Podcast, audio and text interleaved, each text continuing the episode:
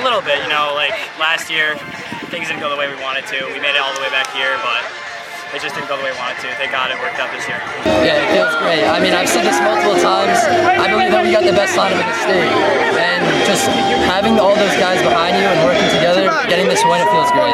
At the beginning of the season, everyone was like, you know, this is not the year, it's next year, and we really embraced that. We embodied that as a team. You know, we're young, but we have a lot of talent here, and um, we came together as a team. You know, regular season, we had our ups and downs. Obviously, we were 15 seed, but we came together in the state tournament, played as a team. We were gritty. Um, and we won games in the clutch, and that's what we have to do. All, all season, we set goals for ourselves in the beginning of the season. We hit every single mark we wanted to. 17 wins, home games, FCI championship, state championship. I think just says a lot about the kids on this team. We're resilient, we fight, and uh, you know, this, this is the best team I've ever been on. So.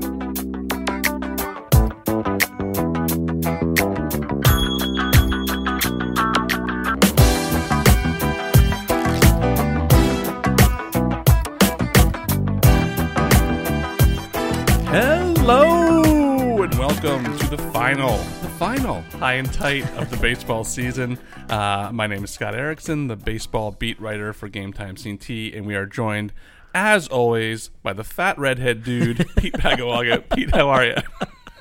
Good. Um, two things: been going to the gym. Thanks for noticing. And uh, I don't have any hair anymore. Yes, so I'm not calling Pat uh, Pat Pete a fat redhead dude. Uh, he was called this on Twitter by someone very who was funny. trashing us and trashing high school kids. Um, I just think it's super funny. Uh, Pete's actually in great shape. He's been going to the gym. He's I'm probably fatter than he is at this point. So I just honestly thought it was the funniest thing because it was like they they had your name. They're like, you know, Erickson, Erickson. and then I'm like, oh, it wouldn't be hard to find my name. So he that person just wanted to insult me. it was great. It was great. Look, it was a great weekend. Uh, we had an awesome time. Um, you know, eight great teams walked on that field. Four came home champions. We saw three great games mm-hmm. and one good game. Yeah. Um, we we had a lot of fun with the Berlin guys. Um, the fans came out. Shout out Kevin Dunn made the cardboard cutout of me. Awesome. Uh, like five feet tall. Um, it was a fun weekend. I, I, I can't stress how much fun I had covering baseball this year. Just the way that the coaches and the players and the fans really, you know, kind of played along with us and and and you know bought in. And whether it was listening to this podcast or reading our stuff or following us on Twitter, where you know we have that relationship now where we can go back and forth and have fun and and talk baseball and and it's all fun. Yeah. Like, like, again, we don't hate any of your teams. Yeah. Any of the teams we picked against any of that. Like I, I, people were chirping at us all, all week. You know, yeah. I, wait, your pick. What about this? What about that? And at, and at the games too at Palmer, people were yelling at us, and we love it. The Southington kids were yelling at us after the yeah. semifinals. Worst game time Connecticut. Worst game time Connecticut. It was it was fun, and you guys make it so fun. And it was honestly, I love covering football. I really love covering hockey too, but I think this might have been my favorite season where I've ever gotten to cover a sport where it was like I got to see so many teams, so many players, uh, got to know so many people, and had a lot of fun. I mean, every day was something new where someone was in my Twitter mentions being like, "Why'd you pick against us?" or "Keep picking against us," or you know, people texting like, "Why do you hate this school?" Like, eh, you know, we either hate every school or we love every school. Like that's it. and, and I, this is my favorite season. I don't think that I'm hiding anything there. I love baseball as much as I like covering basketball, soccer, football, that stuff. Baseball is my favorite. I love it. I love the coaches. I love the kids. I love the games. I love being in the stadiums. I love everything about baseball, and this season did not disappoint. Uh, it's one of my favorite seasons I've ever covered. I got to see way more teams than I've ever seen all over the state. Um, and just thank you for letting us do this yeah. and, and, letting us cover your games and, and see your kids. And they were amazing. Um, yeah, the Class S championship game, uh, Coventry beat Shepaug three nothing. Uh, then there was three other shutouts in the state finals, uh, which is rare. It's only the second time it ever happened, where three of the four games were shutouts. And then, of course, the last game was Class M, and I said, "There's no way that that this is ending in a shutout." And sure enough, yeah. it was six three. Uh, St. Joe over Wolcott, but they, they both teams scored in the first inning on home runs, so that was that went out the window right away. Uh, and then in Class L, Waterford obviously won, um, uh, knocking off number one Berlin. Um, again, one nothing game, awesome game that started the weekend for us. Um, So what we did this today, and oh, and a double L, uh, some team named Staples uh, defeated Southington in another awesome, awesome game. So what we're doing today is we have all four coaches from the winning teams Packed episode. packed episode. Packed episode. Uh, it's going to be long, but uh, let me tell you something. It's great. All these coaches are awesome to talk to, as are 99% of baseball coaches. Yeah. Even when they lose, they're very gracious for the most part and accommodating and funny and affable. And losing state championship stinks. And three of the four guys that lost state championships were really, really accommodating and awesome after the games. And we want to thank them too, because that is not an easy time to talk. Your kids are crying, you're upset. And to do that, we really appreciate it. So, without further ado, we're going to get into our first interview of the day uh, with Coventry coach Ryan Giberson. So, here we go. We are joined now by Class S champion coach Ryan Giberson from Coventry. Coach, welcome to High and Tight. Yeah, thanks for having us. Sorry, appreciate it. Or having me, I should say. All, all, of, I'm the only all, one here, I promise. all of Coventry is with you, though, and they were behind you. I mean, that was a great crowd you guys had up there for, for a small town. Yeah, I think the same for Shepaug. I mean, I, I, I just, uh, you know, certainly we've turned into a baseball town. We've had a, a storied history, you know, in years past. Um, it hit a little bit of a lull, I think, the last 20 years. And, um, you know, when we got hired, I think we did a good job of changing the culture. But regardless of whatever the sport is, our community's super supportive. We have great people in our town. It's, you know, it's a tight knit community. Um, the outreach from alumni and people in the town has been amazing. So, you know, I think that support system for our kids is awesome. Uh, Coach, so before we talk about this year, let's go back to last year. You make the final. You run into Notre Dame, Fairfield. You guys score six runs in that game. You don't win the championship. Did your kids commit from that moment forward uh, to get back to that game? Yeah, I think they did. Right. So they, they self titled it as the revenge tour. Um, really just take things, you know. I didn't come up with that, I promise. I love it. um, you know, yeah, right. It, it, we just, you know, we, we certainly take things one day at a time. I mean, they work really hard in the off season. Uh, a bunch of our kids hit the weights. You know, they go to open gyms. Obviously, they all play in the off season. Uh, last year, I just, you know, I'm not sure. I thought we had a chance to win the game with Matt on the mound, but we really had five or six sophomores in the starting lineup. So I, I kind of used to joke. I, you know, it was like three kids in a JV team basically that made a run all the way to the state championship. But just the fact that we were down six runs in that game and we were able to cut it to eight to six, and they tacked on a couple more in the seventh, um, really set a tone.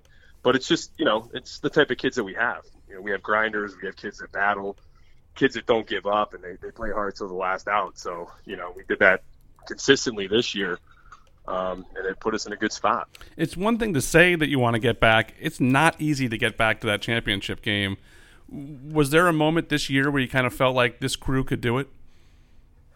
Would do it or would not? No, could could do it. Yeah. Yeah, so um, I mean uh, that's the ultimate goal. No matter what team we have, I think for everybody when you start the season, the ultimate goal is to play as long as you can. Obviously, um, last year I can tell you I, I didn't even think we were good until after the quarterfinal game. We beat Old Saybrook ten nothing, and I finally looked at us and I was like, okay, maybe we're pretty good. this year we won our conference tournament. Uh, Cookie took a ball off the head against E.O. Smith, and he was out. So our conference tournament's like a top four teams, so it's actually pretty cool to even get in it. We've been in it the past six years. But you take the top four teams and you play a doubleheader. And we won the first game. Cole Ollie pitched a shutout, one nothing against Rockville, and we came back against Granby, who was a really good team. And we were able to hang on that game. Jarosco kept us in and then I actually brought Cole back in to close the game out. And they both had like two pitches left for the entire day. And uh, you know, we won that tournament. And to do that without Matt, especially from a pitching perspective, obviously you had to use some reserve players, which was awesome. It was a great experience for them. But I think at that point, I, I just, you know, I thought we were kind of locked in. Yeah. And, and I knew we were going to make a run. I mean, even if we lost, I knew it'd be hard to knock out because our kids really just don't give up. So, you know, again, I mean, we were, we were back to one day at a time. But at that point, we, we really felt like we were going to be in any game that we played. And this is still a fairly young team. You only had five seniors in this team. D- Did these juniors uh, really step up, and did that sophomore experience obviously help them? Absolutely. Yeah, we had three seniors this year and two starters. So Okay. um, it's the junior class that really, you know, has a bunch of talent, and you know, we were able to kind of piece piece some things together with some of the younger guys. But you know, in high school, the experience matters. Yeah. They talk about it in the NFL or in you know college basketball or whatever, they talk about experience, and then it's one game, and who knows. But I think to say that it doesn't matter for us, you know, I'd be lying. I mean, there's a big difference between a sophomore and a junior boy, or even a senior and junior boy. Just for us going forward next year, it's going to be a matter of keeping these kids competitive, hungry, um, not becoming complacent or entitled. You know, so I, I think the experience is a good thing. Um, even though we only had a couple seniors this year, you know, their leadership was huge. So a kid like Jordan Jarosco is probably the greatest kid I've ever coached. I mean, just you know, works hard, does things right all the time, and I think our team took on his personality. Same with Nikolai Fresh, and those guys did an unbelievable job. Um, so, you know, that's going to be hard to replace, but hopefully somebody will step up and do it in this larger junior class. You must have been happy then watching him uh, sprint around those bases with that inside the park home run. Yeah, I mean Nikolai actually, if, if he hit it, he probably would have been standing up. He almost could have ran around twice. not not quite as fast, uh, probably a little bit smarter, but you know takes the right angles, does things the right way, and he just you know I, I can't imagine a more fitting way for anybody to go out, hit a home run last year in the state championship, and then this year to kind of seal the deal with an inside the Parker. I mean I, I think it was somewhat karmatic for him. Yeah, um, you know, maybe we got a little boost from something else to make the throw a little bit up the line or whatever. But you know, that was an awesome experience for him. I was happy for him. Coach, take me through that uh, inside the park home run because when, when Scott and I talked before, we were saying how like you guys had to be aggressive, you guys had to be gritty, you guys had to take advantage of opportunities and force Shepaug to make the play. You were waving Jordan around as he was rounding second base. I mean, you like you didn't even. It seemed like you didn't even care where the ball was. You were sending him no matter what. You were going to force Shepaug to make the play out at the plate. Right. So uh, Chris Wojcik, who's at Eastern, actually, you know, he, he watched the game and he's like, I thought you were a complete moron for sending him around. but then he goes, I remember this is high school and kids don't always make the play. Yeah. So with two outs, that was our first hit of the game. Nikolai scores. We're up to, um, you know, this is not all going on my head, I guess, at that time. But you know, Cookie's on deck, and at that point, you're really just you're going to give up an out with Cookie to make sure he's ready to shut him down on the other end. So um, when I saw their center fielder fumble the ball in the fence, I just kept waving Jordan around, and I think he was about a step over the bag or maybe at the bag when the shortstop caught it. So when the center fielder picked it up, he actually made a pretty quick relay. But you know, perfect throw or even decent throwing catch, he's out. But you know, Jordan's going to make a great slide attempt at the plate. We're going to pick him up. So I thought we had a chance, and if we didn't score him, we didn't score him. You know, you'll take the two-run lead, um, keep the momentum, and just go back out the next inning. So I, to me, it was just a high high reward play, not a ton of risk, and it ended up working out. Yeah, no, for sure. Um, all right, so you got to fill in our listeners about and Scott and I. What's a day in Coventry like? I've never been there, and I want to know all about it. Wow, that's a great question. So I actually live in Tolland, the town over, which I guess is probably somewhat boonyish for you guys, right? But, yeah, uh, I, I have it up on in- Google Maps, so I know exactly where it is right now. Coventry or Ty- you have Coventry. Yeah, so a day in Coventry. Well, um, the Bidwell has awesome wings, right? There's a place down the road that's pretty pretty famous. Um, there's a lake, which I guess back in the 20s was a super big resort area for people from New York and Western Connecticut, so people like the lake. Um, other than that, you know, just a lot of a lot of hardworking blue collar people, super supportive, like we talked about, tight knit community. Um, but I don't really know what else there is to do. Maybe that's why our kids like to play baseball instead of playing Fortnite or something. Well, that's good. That's good. That's good. Well, we, we, we might have to make a trip next year, but Absolutely, yeah. Yeah, absolutely. when you have a guy, a guy, when you have a pitcher like Matt Cook, is there just a different confidence level when you know that you can hand him the ball and say, "Hey, you know, he pitched pretty well last year in the finals. I could give him the ball back." I mean, even talking to him after the game, he seemed so locked in at the end of the game. He was like, "Yeah, we weren't going to lose like this time around." And he's like, "I wanted the ball. I wanted another crack at it." And there's you know, a lot of teams don't get a second chance to win a state title after losing it. How impressed were you with him as a sophomore, um, as a junior this year, to kind of take that kind of leadership? I want the ball. Give me the ball. I'm going to win the game. You know, kind of mentality from a young player. Yeah, I think it's I think it's great, right? I just you know eh, like like you said, we understand or you know how hard it is to get back or to make a state championship, especially in baseball, right? They talk about we need to play in a best of three series, we need to do all this stuff because it's not a game that's meant to be played on you know just one day. Uh, which actually could work out for you, though, right? I mean, you know, you, you have the chance to beat a team that you might not beat two out of three times. So, I mean, I guess it works both ways. Um, but with Matt and his maturity, and his ability to just come back. I, I just uh, you know, it's impressive. And I think the thing with him is that he's done better than anybody I've ever had. If we score a run or two runs, he gets us back in the dugout every single time. You know, Jordan, I think, is great at battling in games that are 0 0, 1 nothing. But I, I've never seen anybody that just kind of boosts our momentum as a team. If, if we give him support, he gives it right back, and then we kind of just go. You know, and there's a couple games he's pitched this year that ended up being 10 nothing mercy rule games, you know, on paper. But it was a lot of like, we score a couple runs, Matt strikes out the side. You know, we score a couple more runs, he does the same thing, and we just keep going and going and going. Yeah. So, you know, I mean, it's it's it's certainly an awesome asset for our kids, and you know, he, he did an unbelievable job this year. When you guys are in that semifinal game and he maybe doesn't have his best stuff, St. Paul's getting a lot of runners on. You guys have some great defensive plays like by Cole Lally in left field. Uh, Yep. Do you is that when you're channeling that NCC uh, C tournament, you know, and playing without him and kind of saying, "Hey guys, we can do this even if Matt's not at his best today." Absolutely, right. And and I think even at Housatonic, we were down two nothing in the first inning, actually, which people don't remember that. And we came back and put one on the board and put another one on the board and kept rolling. So, um, you know, we've done it all year. We, we realize there's no clock and you can't win 21 games in a row without doing something right. I don't care who you play. And actually, I think our schedule this year was a lot tougher than last year based on our out of conference games or conference championship games. But um, I think that was a huge momentum boost for us, a huge experience. And, you know, it's tough to say Matt wasn't at his best. I don't think that he was, but there was some infield hits there. And Yeah. we made an error. Eventually, something was going to crack against a team like that. And, you know, they had great team speed up and down the lineup, so they put more pressure on our defense than most teams that we played. But, you know, to be down 4 nothing and, and really not even compartmentalize the game and score one run here and two runs in the sixth, I mean, to come back out and put up a five spot spot's incredible. And You know, that- and then and that rally, close the game is even better. yeah, and then that rally obviously has to carry you into the finals. The kid's confidence had to be off the charts after that semifinal win, wasn't it? Yeah, right. I mean, and he, you know, he just his batting average, I guess, against is actually lower than Matt's.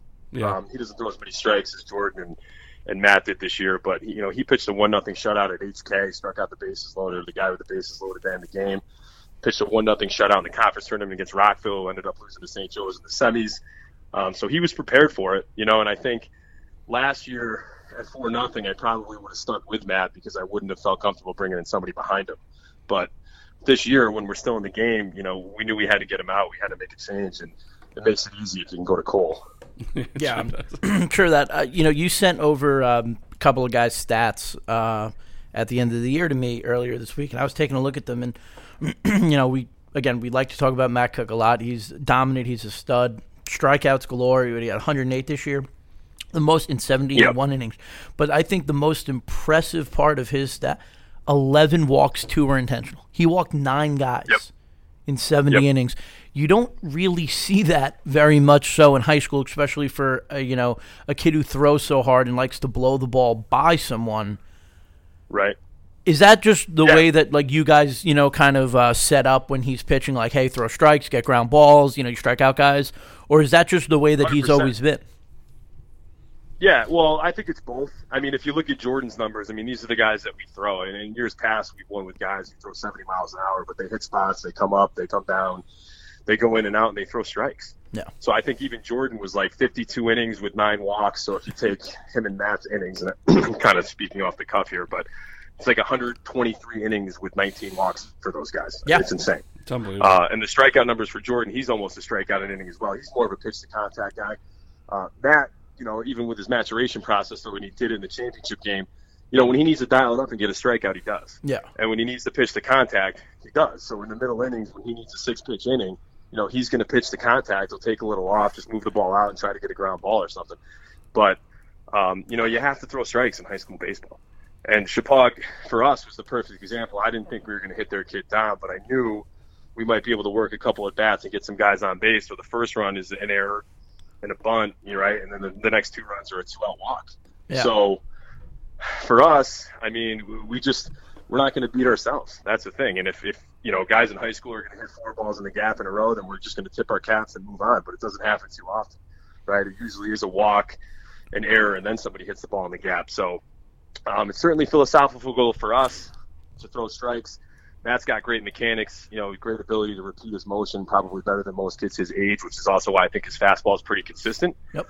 But yeah, I mean, it's it's you know, I mean, it, it's very impressive, no doubt. How, how about having, um, and you know, it could be him, it could be other guys, but even at that semifinal game, there were like ten scouts or college uh, college scouts at that game. Has that ever like I don't know like happened in Coventry or you know it just seems like whenever you know Matt was on the mound. There was like a bunch of people there wanting to watch him play. And does that I guess make any guys like nervous or or you know I, even I'm standing there and I'm watching them shoot I'm like oh man I hope Matt throws well.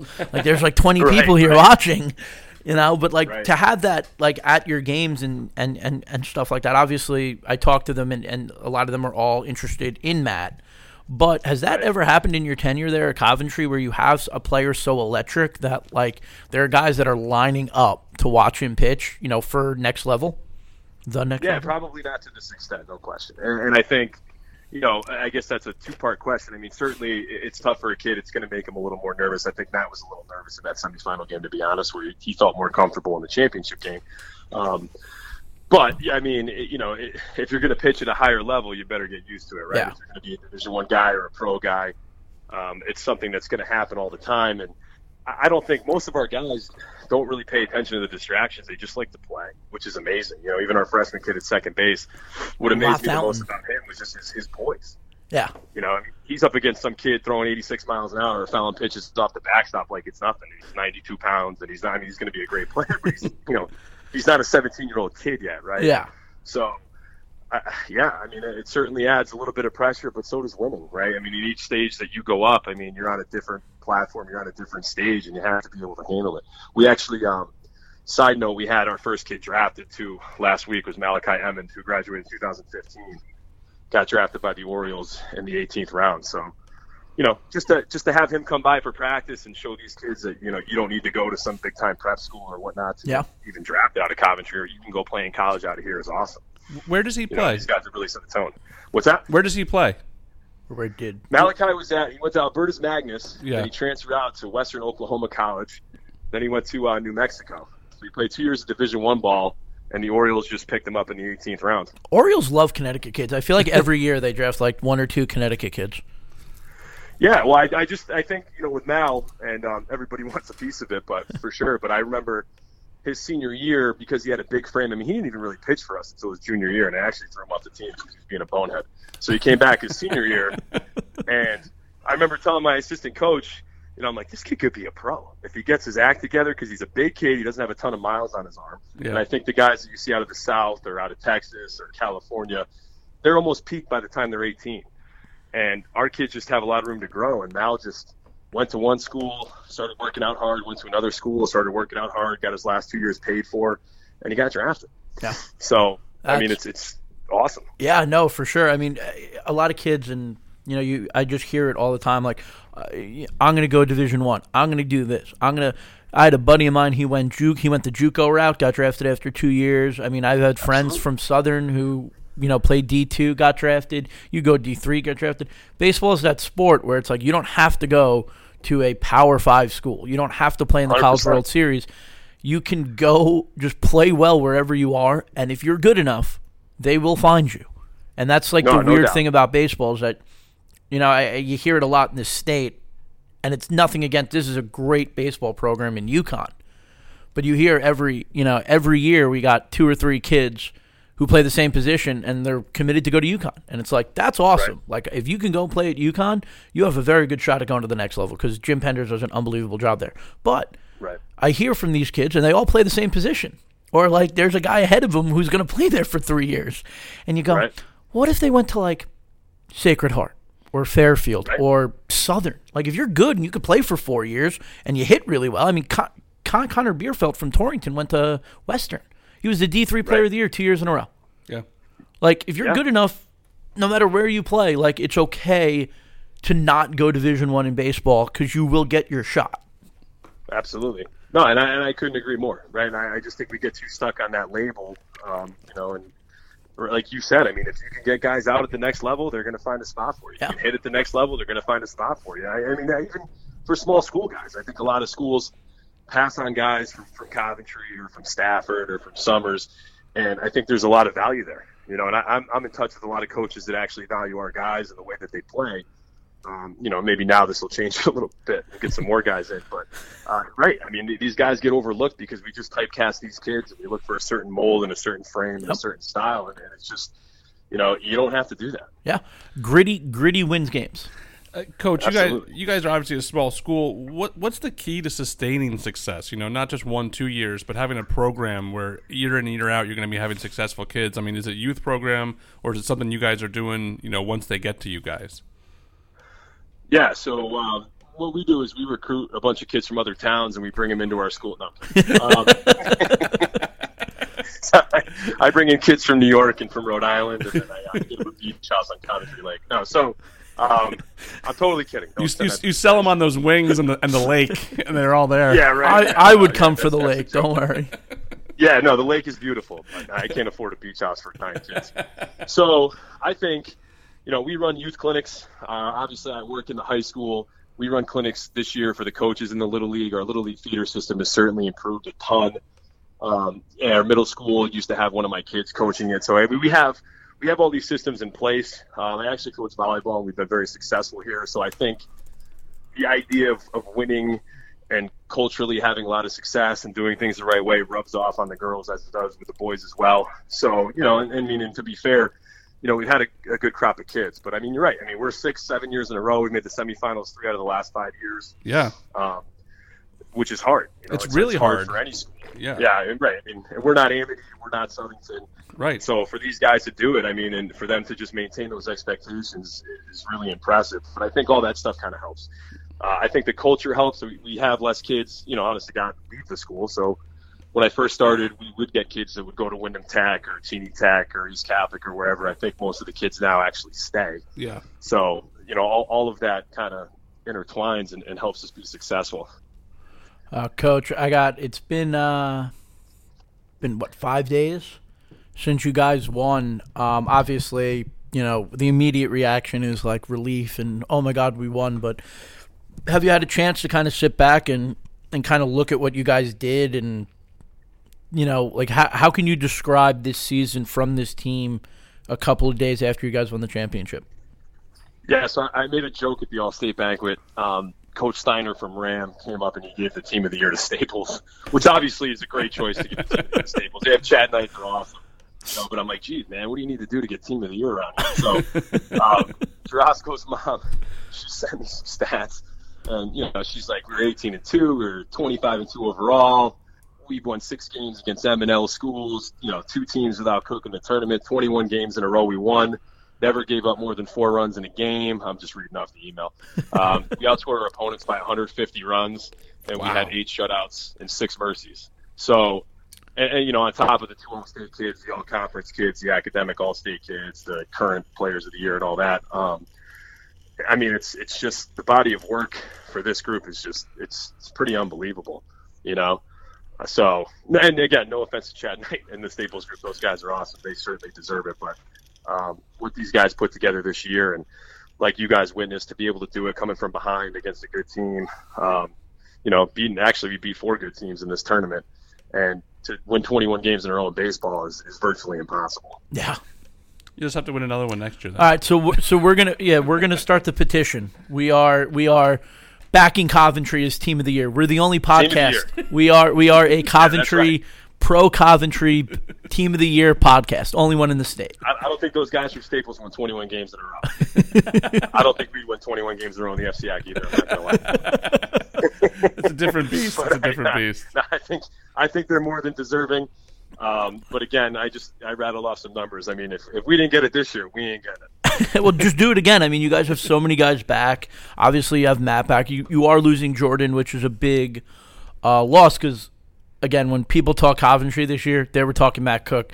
Twitter Right. chat Matt Cook. Uh, people were like reaching out to me, being like, "You need to go see him. Uh, here are his numbers." You know, all the reporters are like, "Is Matt Cook pitching today."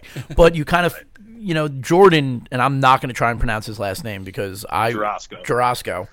Um, I mean, his numbers. He had 42 hits this year, one five ERA, six wins. I mean, how are you guys going to look to replace Jordan next year to you know to to kind of complement Matt as you guys try to you know go for back to back titles?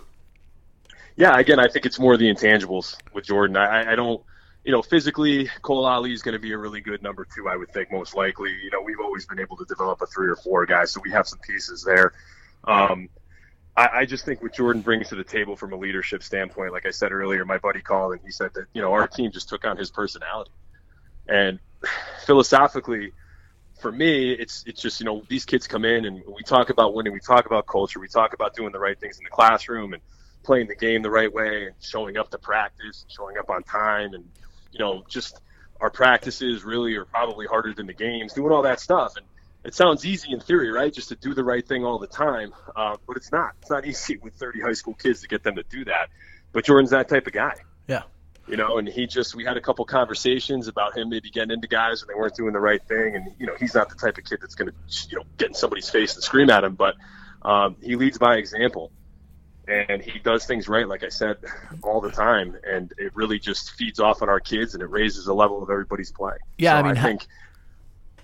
No, go ahead. No, I was going to say just having you know you, you you look at the championship teams around the state and the teams that were in the finals and and you hear stories about these teams who like you know you look at like uh, I think it was last year with the like they had a couple of guys on that team who who were like would play with peanuts in their pocket or whatever. And it just became this thing around the team that they kind of rallied around. And and the way you talk about Jordan is having that guy that like it's like all right like if we're going to have a good practice today it's going to be because Jordan's going to have a good practice. Or you know like the bus ride's going to be fun because he's going to be you know playing music or, or doing whatever. And having a guy like that who's like a lightning rod for the team is so important where if you don't have a good you know I, you know you talk to some coaches talk to some kids and you're like what's the biggest difference between this year and last year? And they're like honestly our captains are better. Our the senior leadership is better. Not that the kids weren't good last year but it's different. It's better. And and having a guy like that is I don't I don't think people really. I think people look at the numbers and they look at the names and they go, "Well, Coventry was good because Matt Cook's an absolute stud." It's like, no, no, they were good because Matt Cook's an absolute stud.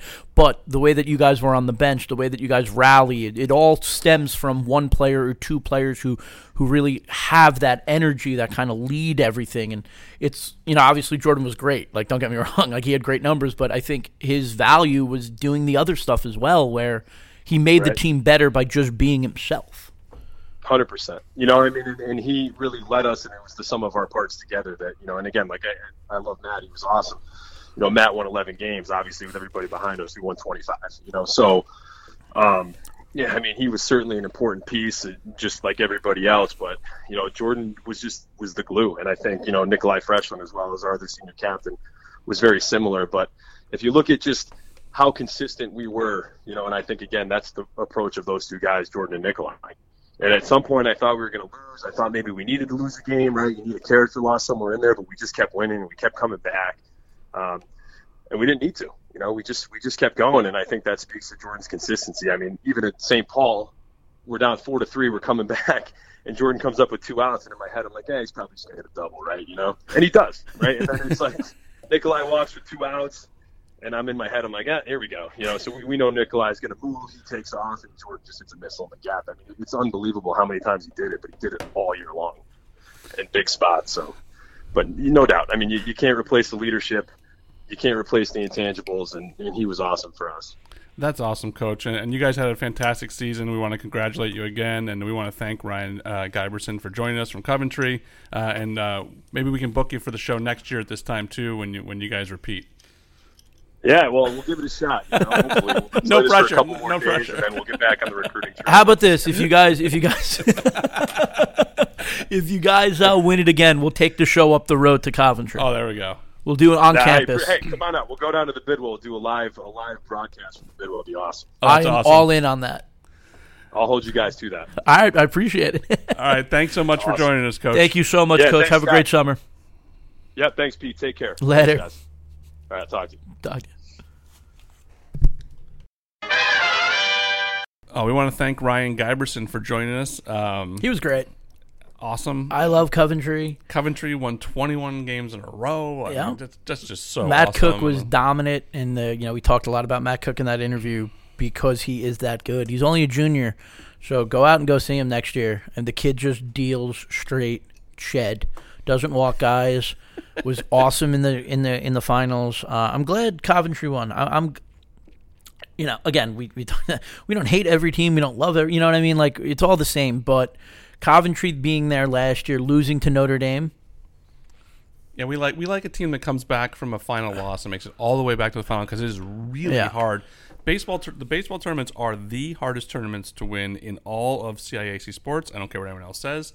Single elimination baseball is the hardest. Yeah, he it is. Uh, but it was nice to see two class, two real Class S teams go at it. Public schools. Yeah, playing a very good game Awesome against game. each other. Um, you know, Shepaug can't hang their head. They allowed one hit. One it was hit? a big hit. inside the park home run, but it But- was one hit. It was one hit, and uh, it was a very good Class S baseball game where you were watching two teams who were equal on that field. Uh, so then we move on to Class M, and here we had uh, you know private versus public, and uh, St. Joseph, um, who we thought had the best lineup, one of the best lineups in the state at any level. Yeah. uh, came out and showed it in the first inning. Steve Paolini had a home run in the first inning, uh, and then St. Joe just kept hitting from there. They scored six runs. Uh, the nine runs that were scored total in this game outscored the other three games combined. Uh, because the other three games were so well pitched. Um, this is a game had had more pitching changes too, but really it wasn't a bad game at all. It was very exciting. It was into it. Wolcott had chances to rally and then win. Uh, and St. Joe just ended up uh, coming out on top. Uh, Michael Shavs came in in relief, and in just a dominant last two innings, uh, you know, struck out I think four kids or five kids over the last Yeah. two innings to get out of it. Uh, he was awesome. Uh, Jimmy Evans uh, starting the game was awesome. Um, you know, he he had a fantastic start, and then like we said, their bats are just awesome. So. Without further ado, we're going to throw this to our interview with St. Joe's coach, Jim Shavs. We are joined by Class M state championship coach Jim Shavs from St. Joe's. Jim, welcome to the show. Thanks for joining us. Guys, thanks for having me on. Appreciate it. Absolutely. Um, thank you for, for joining us. I, I know you are, you're quite busy, but you know we got we got to talk about. Obviously, you guys won the Class M championship, and um, you know you did it in such a very impressive way with the bats. I mean, this lineup. How do you put that lineup together? Like, does it matter who's hitting well, or you kind of just put those guys in and you know someone's going to step up? Uh, you know, we, we actually did some tinkering with the lineup throughout the year. You know, we had a couple. We really at one point I thought we were struggling to find like a true number two hitter, and then um, you know, we settled in on Evans. Uh, you know, basically we just needed somebody a little bit more to protect Paolini up there Yeah. since people started pitching around him. I mean, obviously, so you know, we we did the old, you know, bat him in the leadoff spot. You know, hope they don't walk him that much, but you know, top to bottom, one through nine. I mean, our li- our lineup was sound, solid. Uh, not not too difficult to write that lineup out for sure. Yeah, no, that was uh, just just ab- uh, the word I just use is just mashing. Like whenever I talk about St. Joe's, I'm like they just mash. They just they just hit the ball hard everywhere, all around the field. I mean, and Paolini showed in that the second pitch of the game, he goes oppo. Um, and the ball just kept going. Uh, Everyone's like, "Oh, it looks like a pop up," and the left fielder just keeps running, and you're just kind of watching the ball, it's just traveling and traveling and traveling, and that was a nice shot to start off the game. No, absolutely. He, uh, you know, he's just a specimen. I mean, the kid's a strong kid. Yeah. So, I mean, we, we've we've seen him hit to all fields all season, but I, I, I truly can't say I thought that first one there was was going out. I mean, like you just said, the left fielder just kept going back, back, back, and I was like, oh my gosh, this thing's actually getting out of here. Yeah. And uh, it certainly was a great way to start a, a championship game. Took Oh. a lot of pressure off a lot of the other guys. Absolutely, you kind of felt like the because I was I was actually standing on the Wolcott side because they have that little porch where I could shoot photos, and they were like pretty hyped for the game. And then the second pitch, he hits it out, and it was just silence. it was like, oh, okay, here we go. Yeah, I mean, it's especially him of all people to do it. I mean, I'm I'm, I'm sure. Uh, Oh, know, he he shut a lot of people up. I'll tell you that one. Because like you know, look when you have a guy like him, and then obviously he was great all year, but then he gets drafted in the fifth round, and now it's it's the same thing. It was like in the double L game with Chad Knight. Everyone's yelling overrated, and like it's a very nice, easy way to shut people up when you put the ball out going oppo. So Yeah, I mean, uh, I, I'm sure he felt he felt pretty good uh, knocking that one out, Oh. shutting that crowd up for a little while. But you know, I, I think he came in expecting to get heckled a bit, and Yeah. you know they they certainly we're getting on them during the game Yeah, for sure. that's the benefit. I mean, that comes with the territory of being drafted and being one of the best players in the state, and it, it's nice when you see the kids handle it in a very mature way. So it was he was great to watch. No, absolutely. You know, it's not like Derek Jeter was going to Fenway Park getting uh Yeah, exactly. ovation. Uh, s- s- As the scouts were showing up all season, was he feeling that pressure, or was he still just going out there and doing his thing every day? He he really was just going up there, just doing his thing. 'Cause I, I even asked him after a while. I was like, you know, do you get nervous? These guys are watching you hit in the cage. They're watching you take BP. They're watching you stretch. They're watching you warm up. And he's like, no, I'm fine. and he, he really, I, it's just, I mean, he he just he actually has a really good demeanor for the whole thing, and he he just he kind of like embraced it and just wanted to show these guys how good he actually was, and I, I'm. Obviously, he impressed enough people. he just seems like such a like. I was talking to him after the game, and he's got like he's got like the flow, and he's he just seems like so. He seems like such a Cali bro. yeah, no, he's he certainly belongs out in California for sure. On a uh, surfboard or something. Exactly. He's just like I was like, yeah. How does it feel? You know, you win a championship, this and this. And he's like, well, you know, it's good, man. You know, you know, bro. I'm like, I'm like, God, this, like I like I freak out at like anything at work. Like I stress myself out. I wish I could be more like this kid. I, I think we all wish, you know, when we were that age, especially, we could Oh be a little God. more like that. But. Yeah. Was this senior class loose? Or Were they loose headed to the championship game? You know, I, I think they were pretty loose going into the championship game. I, I think once they got through that semifinal game, they, they felt really uh, confident going into the championship game. I, I just think, you know, you get to the semis three years in a row and, you know, you, you drop the game and, um, you know, they, they knew they just had this one last crack at it. And, you know, and give, give Rockville credit, actually. You know, I'm, I mean, I'm sure no one gave them a chance in that game. Probably thought we were going to win 15 nothing. And, you know, their lefty there did a good job keeping them in the game you know, and, and as that's going on, I'm sure our kids were like, "Wow, I thought we were going to jump out eight nothing lead on here. We're in a tight game here in the sixth. So Was there ever? a I just I just think getting that win took a lot of pressure off. Yeah, I was gonna say like, you know, losing to Seymour last year in the semis. Um, was that kind of like a rallying point for this team this year, where it was like, hey, you know, again, a lot of people expected us to be in the finals last year. You- You guys lose to Seymour when you got to the semifinals, and it's close against Rockville. Are you guys at all like, uh oh, like here we go again, like, or you know, and how, how did you guys use that from last year to get Well, you know we, we used it? last year pretty much, um, you know, all season long. Yeah. Actually, just ne- never overlooking your opponent because you know, to be honest with you, last year we we played Seymour and we, and these kids had- had played Seymour a couple times in the regular season, and the scores really weren't very close. So, I think I think they came in like just you know they undersold Seymour, and we we told them not to, and I think they you know once that happened, they just saw that you know it's it's baseball. You you actually have to show up and play every single game, and each game is so completely different than the next and the one before, and it's just the hardest sport to to win a state championship in because you, you just have to be so consistent for so many games. Yeah, you have to be perfect, right? I mean, there is no room for error at all during a base. First of all, in any baseball game, you make one mistake, you know, the ball hits a rock and kicks away. The whole game's different. But when you're in a single elimination tournament in baseball like that, I mean, you have to be perfect to win a championship. Yeah, and um, you know, we were fortunate to be to be honest with you that we, we really didn't make any self inflicting mistakes and we played pretty clean ball and I think that was a big part of, you know, the run we went on there at the end.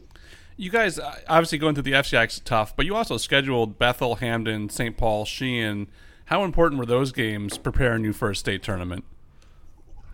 Uh, you know those games are huge. Those out of conference games. I mean, they could go either way. If I mean, if you look at certain teams, you know, they'll go play. I don't know, Platt Tech twice or Right. I don't. You know, n- nothing against Platt Tech, but I, No, I but they're picking up you wins. know, They're- I- yeah. yeah, I, I just I'm not really sure what you're getting out of those games, but Yeah. I you know I think I have respect for all those out of conference programs we played. Uh, you know, it's like St. Paul. We went up there last year and they you know they really handed it to us. So Yeah. You, I- you we- got them back. We, we have a lot of yeah. They, it, I mean, St. Paul's got a lot of good young talent. yeah, Yeah. they do. It's a good team. Um, the, the FCI. I want to ask you to keep it with the FCIAC this year. The senior class in the FCIAC. Obviously, you guys had an amazing senior class, but have you seen a senior class as a whole as good as this one in, in your time in the FCIAC? I n- not you know not this deep. I haven't seen it for sure. Um, I actually, to be honest, was texting with you know McFarland like during the season, and he, we were talking about how many great players there are because you know he had a lot of scouts coming out to his games for Chad. We had scouts coming out for Paolini. You know, you have Montana, Zamarzlak, Henry Williams. So at one point we were like, we could get five, six kids possibly drafted out of one league, and for a small state like Connecticut to have, you know, one conference have, you know, four players get drafted. I mean, that just speaks to how deep and how great this class was. Yeah, I mean, it was pretty incredible. Um, I mean, you know, last year there was a lot of talent in the state as well. I just, is it just, is this like a, not a new thing, but it just seems like baseball just continues to get better and better in the state of Connecticut. And you know, um, Scott and I were talking uh, earlier this year, like a couple years ago, like this senior class, when they were sophomores, they were playing at such a high level that you knew that their when their senior year came, it would be special. It's like that currently right now in the SEC, where they have a lot of sophomore talent that are making their way up, but it just seems like every year the talent in the state is getting better and better and better. Is it just from playing? like a lot, or like is there anything that that you've noticed that you know baseball in Connecticut has really just taken that next step? I, I think a big thing is you know if, if you if you listen to the narrative nationally, it's that you know baseball is like a somewhat dying sport, but I truly believe it's just you know there's less kids playing it because they're weeding themselves out. It's such a difficult sport to play, mm-hmm. such a mental sport, and I just think these kids now that play, they they even though I'm not huge into specialization, they do specialize now. Yeah. just one sport, and they focus on it all year round. They they train, and they're just you know they're 12 months out of the year doing something related to baseball, and I think you know you're you're seeing that the players themselves, the talent, the physical skills are they're just getting better as opposed to you know maybe they were 15, 20 years ago. Coach, we, we've all talked about Steve Paolini. We've talked about um, uh, some of your other guys, but the guy that you keep talking to us about is Charlie Pagliarini. Tell us what's so special about Charlie.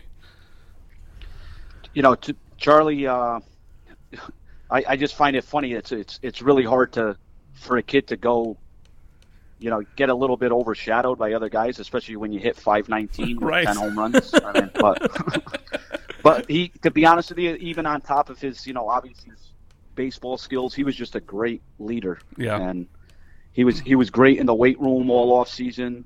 Um, you know, he was really good with the younger kids, and uh, you know, coming toward the end of the year, we we even told him what a we great job he did just at being a leader for the team, and I think that was a big part getting us over the hump. I mean, like I said, forget his 10 home runs, forget his 30 RBIs, but just the, the other little things. He was just such an incredible uh, player to coach. Uh, just looking at his numbers, you know, you sent me um, stats before the tournament, right? And Charlie right. was batting 469 at the time, and he had 30 hits. He finished after the tournament 519, and he had 12 hits in the tournament. 519. And he had 12 hits in the tournament. 12 hits in the tournament. I mean, he, he it's, it's out, those are outrageous numbers. I mean, really, those are just it's absurd. I mean, obviously, big time player, obviously a big part of your championship run, but twelve hits in the tournament is stupid. I mean, and to raise your batting average that high, I mean, how hot and locked in was he during this run? He was, you know, like a, at least two, three hits a game. Uh, you know, we we went up to Northwestern, and uh, I'm not sure if you've ever been there, but they. they I uh, I worked there for two years. I covered the Berkshire League for two years. I was actually so, covered so, yeah. when you guys beat Northwestern in 13 in the final. That was the first baseball championship I ever covered. Yeah, yeah. We so so we going up there. We actually we have a, we had a lot of respect for Northwestern going back to that 2013. But they they don't have a fence out there and right. They have a like a huge hill that goes up there, and you know we were going over ground rules before the game, and they said you know if you hit it up you know on the hill, your your outfielder's got to run up and go get it. And I kind of looked at him. I'm like, really? The guy's got to run up that steep hill? And the coach was like, ah, it's farther than you think. And Charlie put one three quarters of the way up the hill, and their right fielder turned to the coach and put his arms out like, am I supposed to go get that?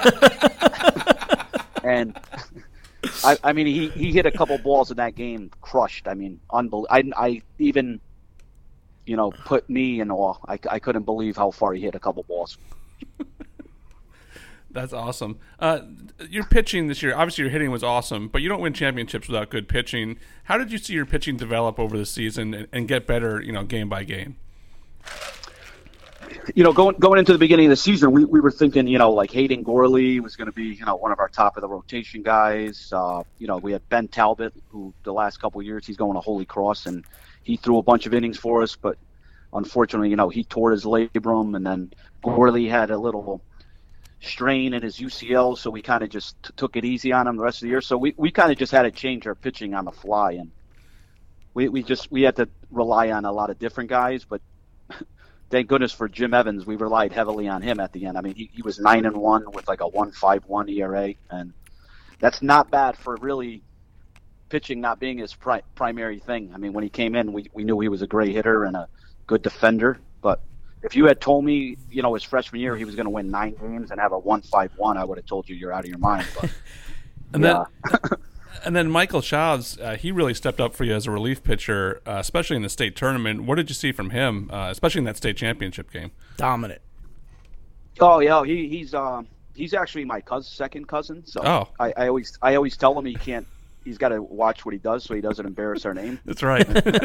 He looked But, like uh, he looked like Jake Wallace out there uh, from UConn when, when he struck out those seven guys in the in the regionals. He just came in and was just pumping.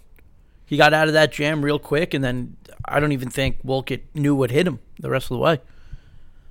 You know, we, to, to be honest, we, we were actually almost leaning towards starting him in the game, and we would have felt pretty good with him starting. But you know, like I said, Evans was asking for the ball, and when you have somebody who- who had won that many games, you know, we went with him. But Michael is just his demeanor is perfect for the situation he came in. He actually shows no emotion. If you if you ask his teammates, like he barely cracks a smile. if you go back and watch that celebration at the end, the kids are trying to knock him down in the dog pile, and he's just like moving off to the side, like let's well, he, go on to the he, next he thing. almost walked off. Yeah, he, that's what I, when I watched the video, he almost walked off the field like it was the sixth inning, like he hadn't won a state championship at all. And I was like, just I, I didn't know if he, if, if he realized it was the seventh inning or not. He must have, but. Uh, did, he- did he develop this year? I mean, I don't remember him from last year as much. Yeah, so last year he he actually he he was hurt. He had Okay. a UCL he had a UCL injury, and we were kind of like hoping to, you know, get him some experience, and uh, it just didn't work out that way. But th- this year, he uh, you know he he came on strong at the end. You know, he's got a little pop. He throws strikes. He actually I think he walked four guys all season in about 35 innings. So. There's the, my guys know if there's one thing that drives me absolutely bonkers is walks. Yeah. So he's he's my favorite when it comes to that because he doesn't walk anybody. Yeah, we were talking to uh, the Coventry coach earlier today about that, and he was basically saying the same thing. He's like, "I'd rather them put the ball in play. If they get hits, they get hits, but you cannot give away free passes."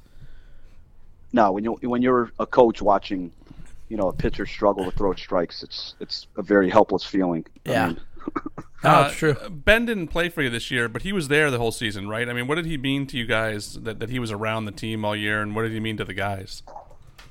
you know, it, it meant a lot to everybody. He, we we actually got him some at bats. He's actually a pretty good hitter. Yeah. So he, uh, you know, he had some pinch hit duties, but he he did a lot of like, you know, small little things with, you know, at practice, just extra help with, uh, you know, just even picking up balls, taking the ball bucket. I mean, he's a senior captain. He doesn't have to do that stuff, but he, you know, never questioned anything. And I think I think he just wanted to contribute any way he could. And I'm I'm sure it was it was difficult on him all season not be able to, you know, be out there with his teammates, especially pitching, because, you know, he's for the three years prior he had thrown so many innings for us. You know, what does that say about the program that you've built? Because I was while I was taking photos during the game, I, I bumped into two kids from your 2013 team, and we were reminiscing about the glory days. But um, you know, they were there. They have the rings on. You know, uh, one of them's a cop. One of them works. I forgot what the other one does.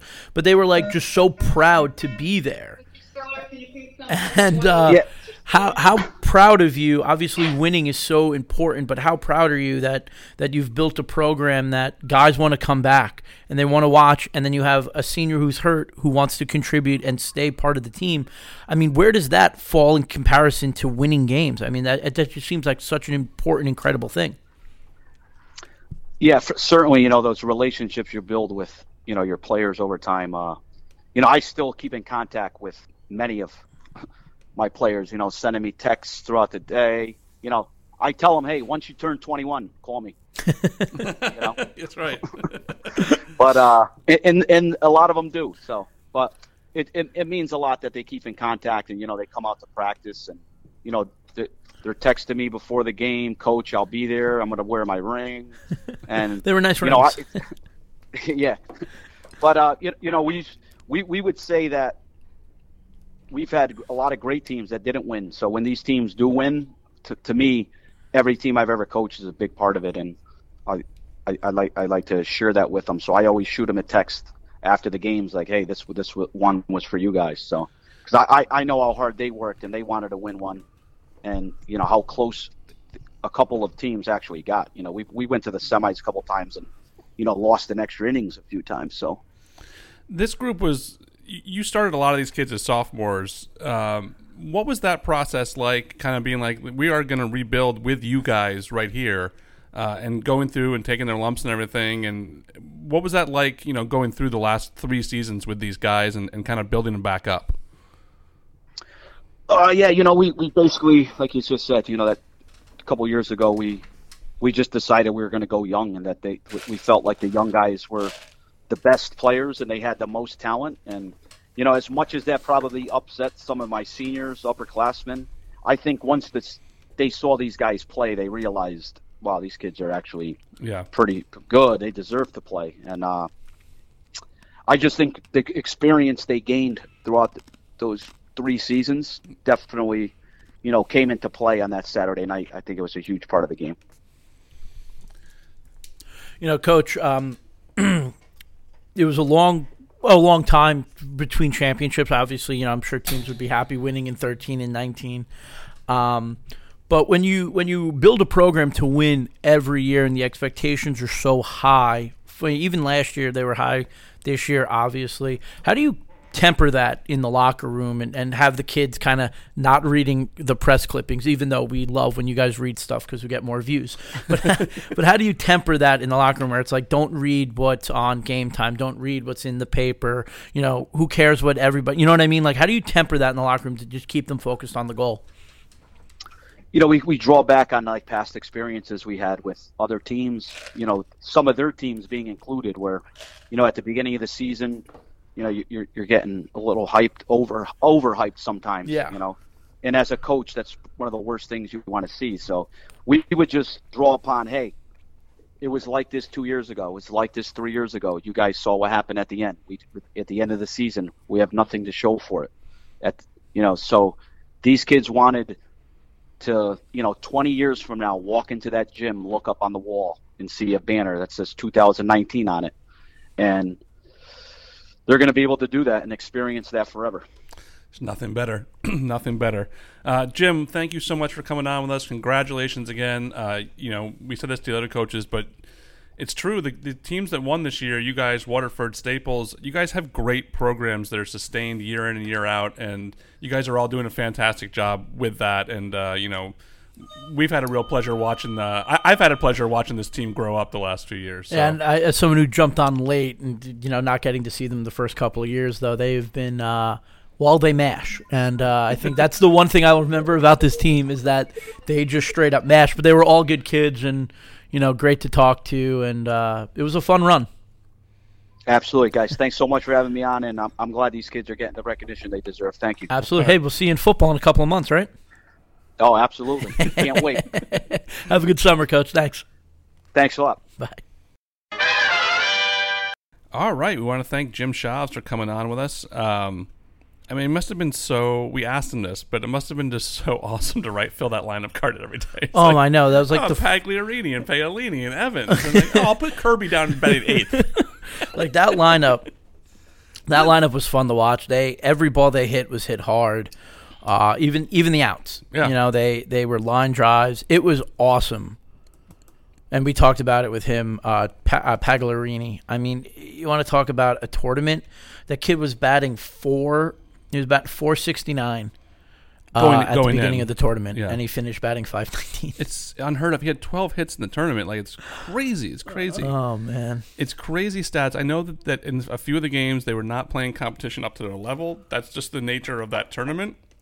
That they're in. It's not their fault where they're placed in baseball. Um, they just go out and play. Yeah. Uh, and to score 61 runs in the tournament, it, it's crazy. Yeah. I mean, it's crazy. And that lineup was, I, I don't know if we'll see many lineups like that come along where you have like three kids batting over 500. Yeah, I mean they. Um, I think we'll talk about this more kind of at the end of the show when we go over the final poll, but we were joking with uh, we're going to get to the interview with Jack McFarland, but we were talking about you know the double L tournament and how they have to play all these FCIAC teams, and he kind of wanted to try and avoid them if he could in the tournament, and then we were like talking about St. Joe's, and it's like.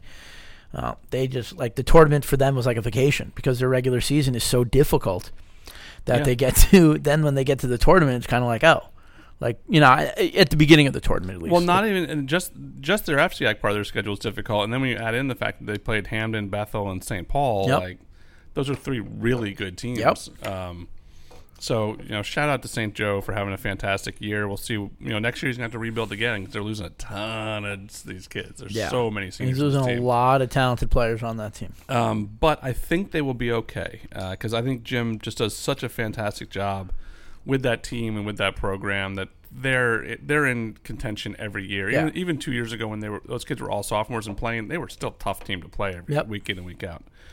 All right, uh, let's get to Class L. Class L with Waterford. Another one nothing game. Waterford scores a run in the top of the seventh. Jared Burrows makes it hold up. Uh, just a dominating performance by him. 82 pitches, a complete game, 10 strikeouts to knock off number one Berlin, one nothing. Waterford is champions for the second time in three years. They are a awesome baseball program. We're going to say that a lot on this show because Staples and St. Joe and Waterford are awesome baseball programs. Coventry's getting there too, and- baby. And, Coventry for a Class S school is an awesome baseball program. Like you make two finals in a row, you're doing something. yeah and Co- and, Guy, and Guybrush said it in the interview he you know he's just talking about what they're building and they're losing two guys that I believe contributed like started Yeah, they got a lot back, And they're getting a lot back. and so does Waterford. So, like, we're, you know, you're not going to get to know who Coventry is, get to know who the Patriots are. Because when I saw them last year in the finals, I remember Scott and I were walking in, we're like, wait, what's their nickname? And now, like, I can't talk about the best players in the state without talking about Matt Cook. Right. Uh, and they were awesome. So, without further ado, I think I've said that three times now. uh, we will throw this to our interview with Waterford coach Art Peluso, uh, and we'll be right back after that. we, we are joined now by Class L state championship coach Art Peluso of Waterford. Coach, welcome to High and Tight. Thanks for joining us. Wow, thanks for having me. Uh, magical run by you guys. Um, this obviously started in the ECC tournament for you. you. You had, I think, you lost, you know, a few games down the stretch there. What happened in the ECC tournament that kind of turned on a light for this for this team? Well, um, I think you know the schedule that we played um, through the regular season kind of helped. Yeah, Um, and then we just, um, you know, the bat started to warm up, and um, you know we carried that through the ECC tournament, and then um, obviously in the state tournament um, we faced some good teams with quality pitching, and we just, um, you know, we scored enough to win some games. Yeah, you talk about that schedule. I mean, that's something that really jumped out at me when we were like preparing for the state tournament, and you just look at the teams that you guys have beaten, or not beaten, but played. How, what went into putting that schedule together? Because I mean, just to read it off quickly, you're. Let me find it. I had it written down somewhere. Um, I tweeted it out right after you guys won. Oh, you guys played Hand, Amity, East Haven, Cromwell, and Holy Cross as your out of conference teams in Connecticut. What went you know, th- what was the process of putting that together where you're like, all right, we're just going to play and we're going to, was it like we're just going to play, we're going to grind, get beat up and, and just get to the tournament and be like prepared to go? That, that yeah, made any I sense? mean that was yeah, yeah. That that was kind of that was kind of the mindset. Um, you know, you need eight wins to get in the tournament, and you know we figured, um, you know, we should be able to get our eight wins. Might be hard, but um, facing those types of teams like you know Hand Amity, I mean Ledyard, we faced Ledyard was they threw Ken Turner, all-state pitcher, got drafted in the 20th round. I mean we faced you know quality pitching um, for the majority of our season. Um, and uh, you know we they the ECC moved us up to Division One, which opened up more games for us to have to find. Right. Usually we got to find like three or four games. This year we had to find seven. Um, so I just kind of sent out email. It took about three months to get, um, you know, to get all these teams on board, but you know, it was it was it was well worth it. Yeah, I mean, I, I was talking to uh, Jared about it after you guys won, and I was like, "That schedule," and he's like, "Honestly," he goes, "You know, when you guys play a schedule like that, it's, you always have to be up. You know, you can't take a day off. You can't, you know, kind of go into a game and be like, oh, maybe we'll take this a little easy." So, how mm-hmm. much, you know, how you guys weren't a regular 15 seed. You know what I mean? Like everyone's like they were a 15 seed. It's like no, they. I mean they were technically, but this is a Yeah. battle tested team that when you guys walked into the state tournament, did eh, you know you guys weren't phased? I would imagine. I mean when you guys open up the tournament, you know you you beat. You beat Windsor, who was in the finals last year. You beat Wethersfield, who was the defending champion. Then you beat Law from the SEC, and then you knock off Masuk, who was a pretty good team, and you guys beat them up. I mean, 16 runs. Not that was it Yeah. easy, but I mean, were your kids even phased by the time you guys got to the tournament? No, I mean, well, I think it was that you know we weren't we weren't going to show up and and and say to ourselves like, well, we hadn't seen a team this good before because we we've seen we saw good teams, you know, all year. Yeah. Um, I mean, there was one time where we played we played Ledyard on a Monday and then Amity on, a Wednesday, Yep. um, and then we had the North Kingstown teams, which are the North Kingstown, South Kingstown teams, which are very good teams in uh, Rhode Island. So it was like we didn't have any. There was no breaks. Yeah. I mean, and you can't throw your one, you know, your one or your two in in all those games. So you got to figure out ways, um, you know, to to just compete, and which is what we kind of did. You have such a young team.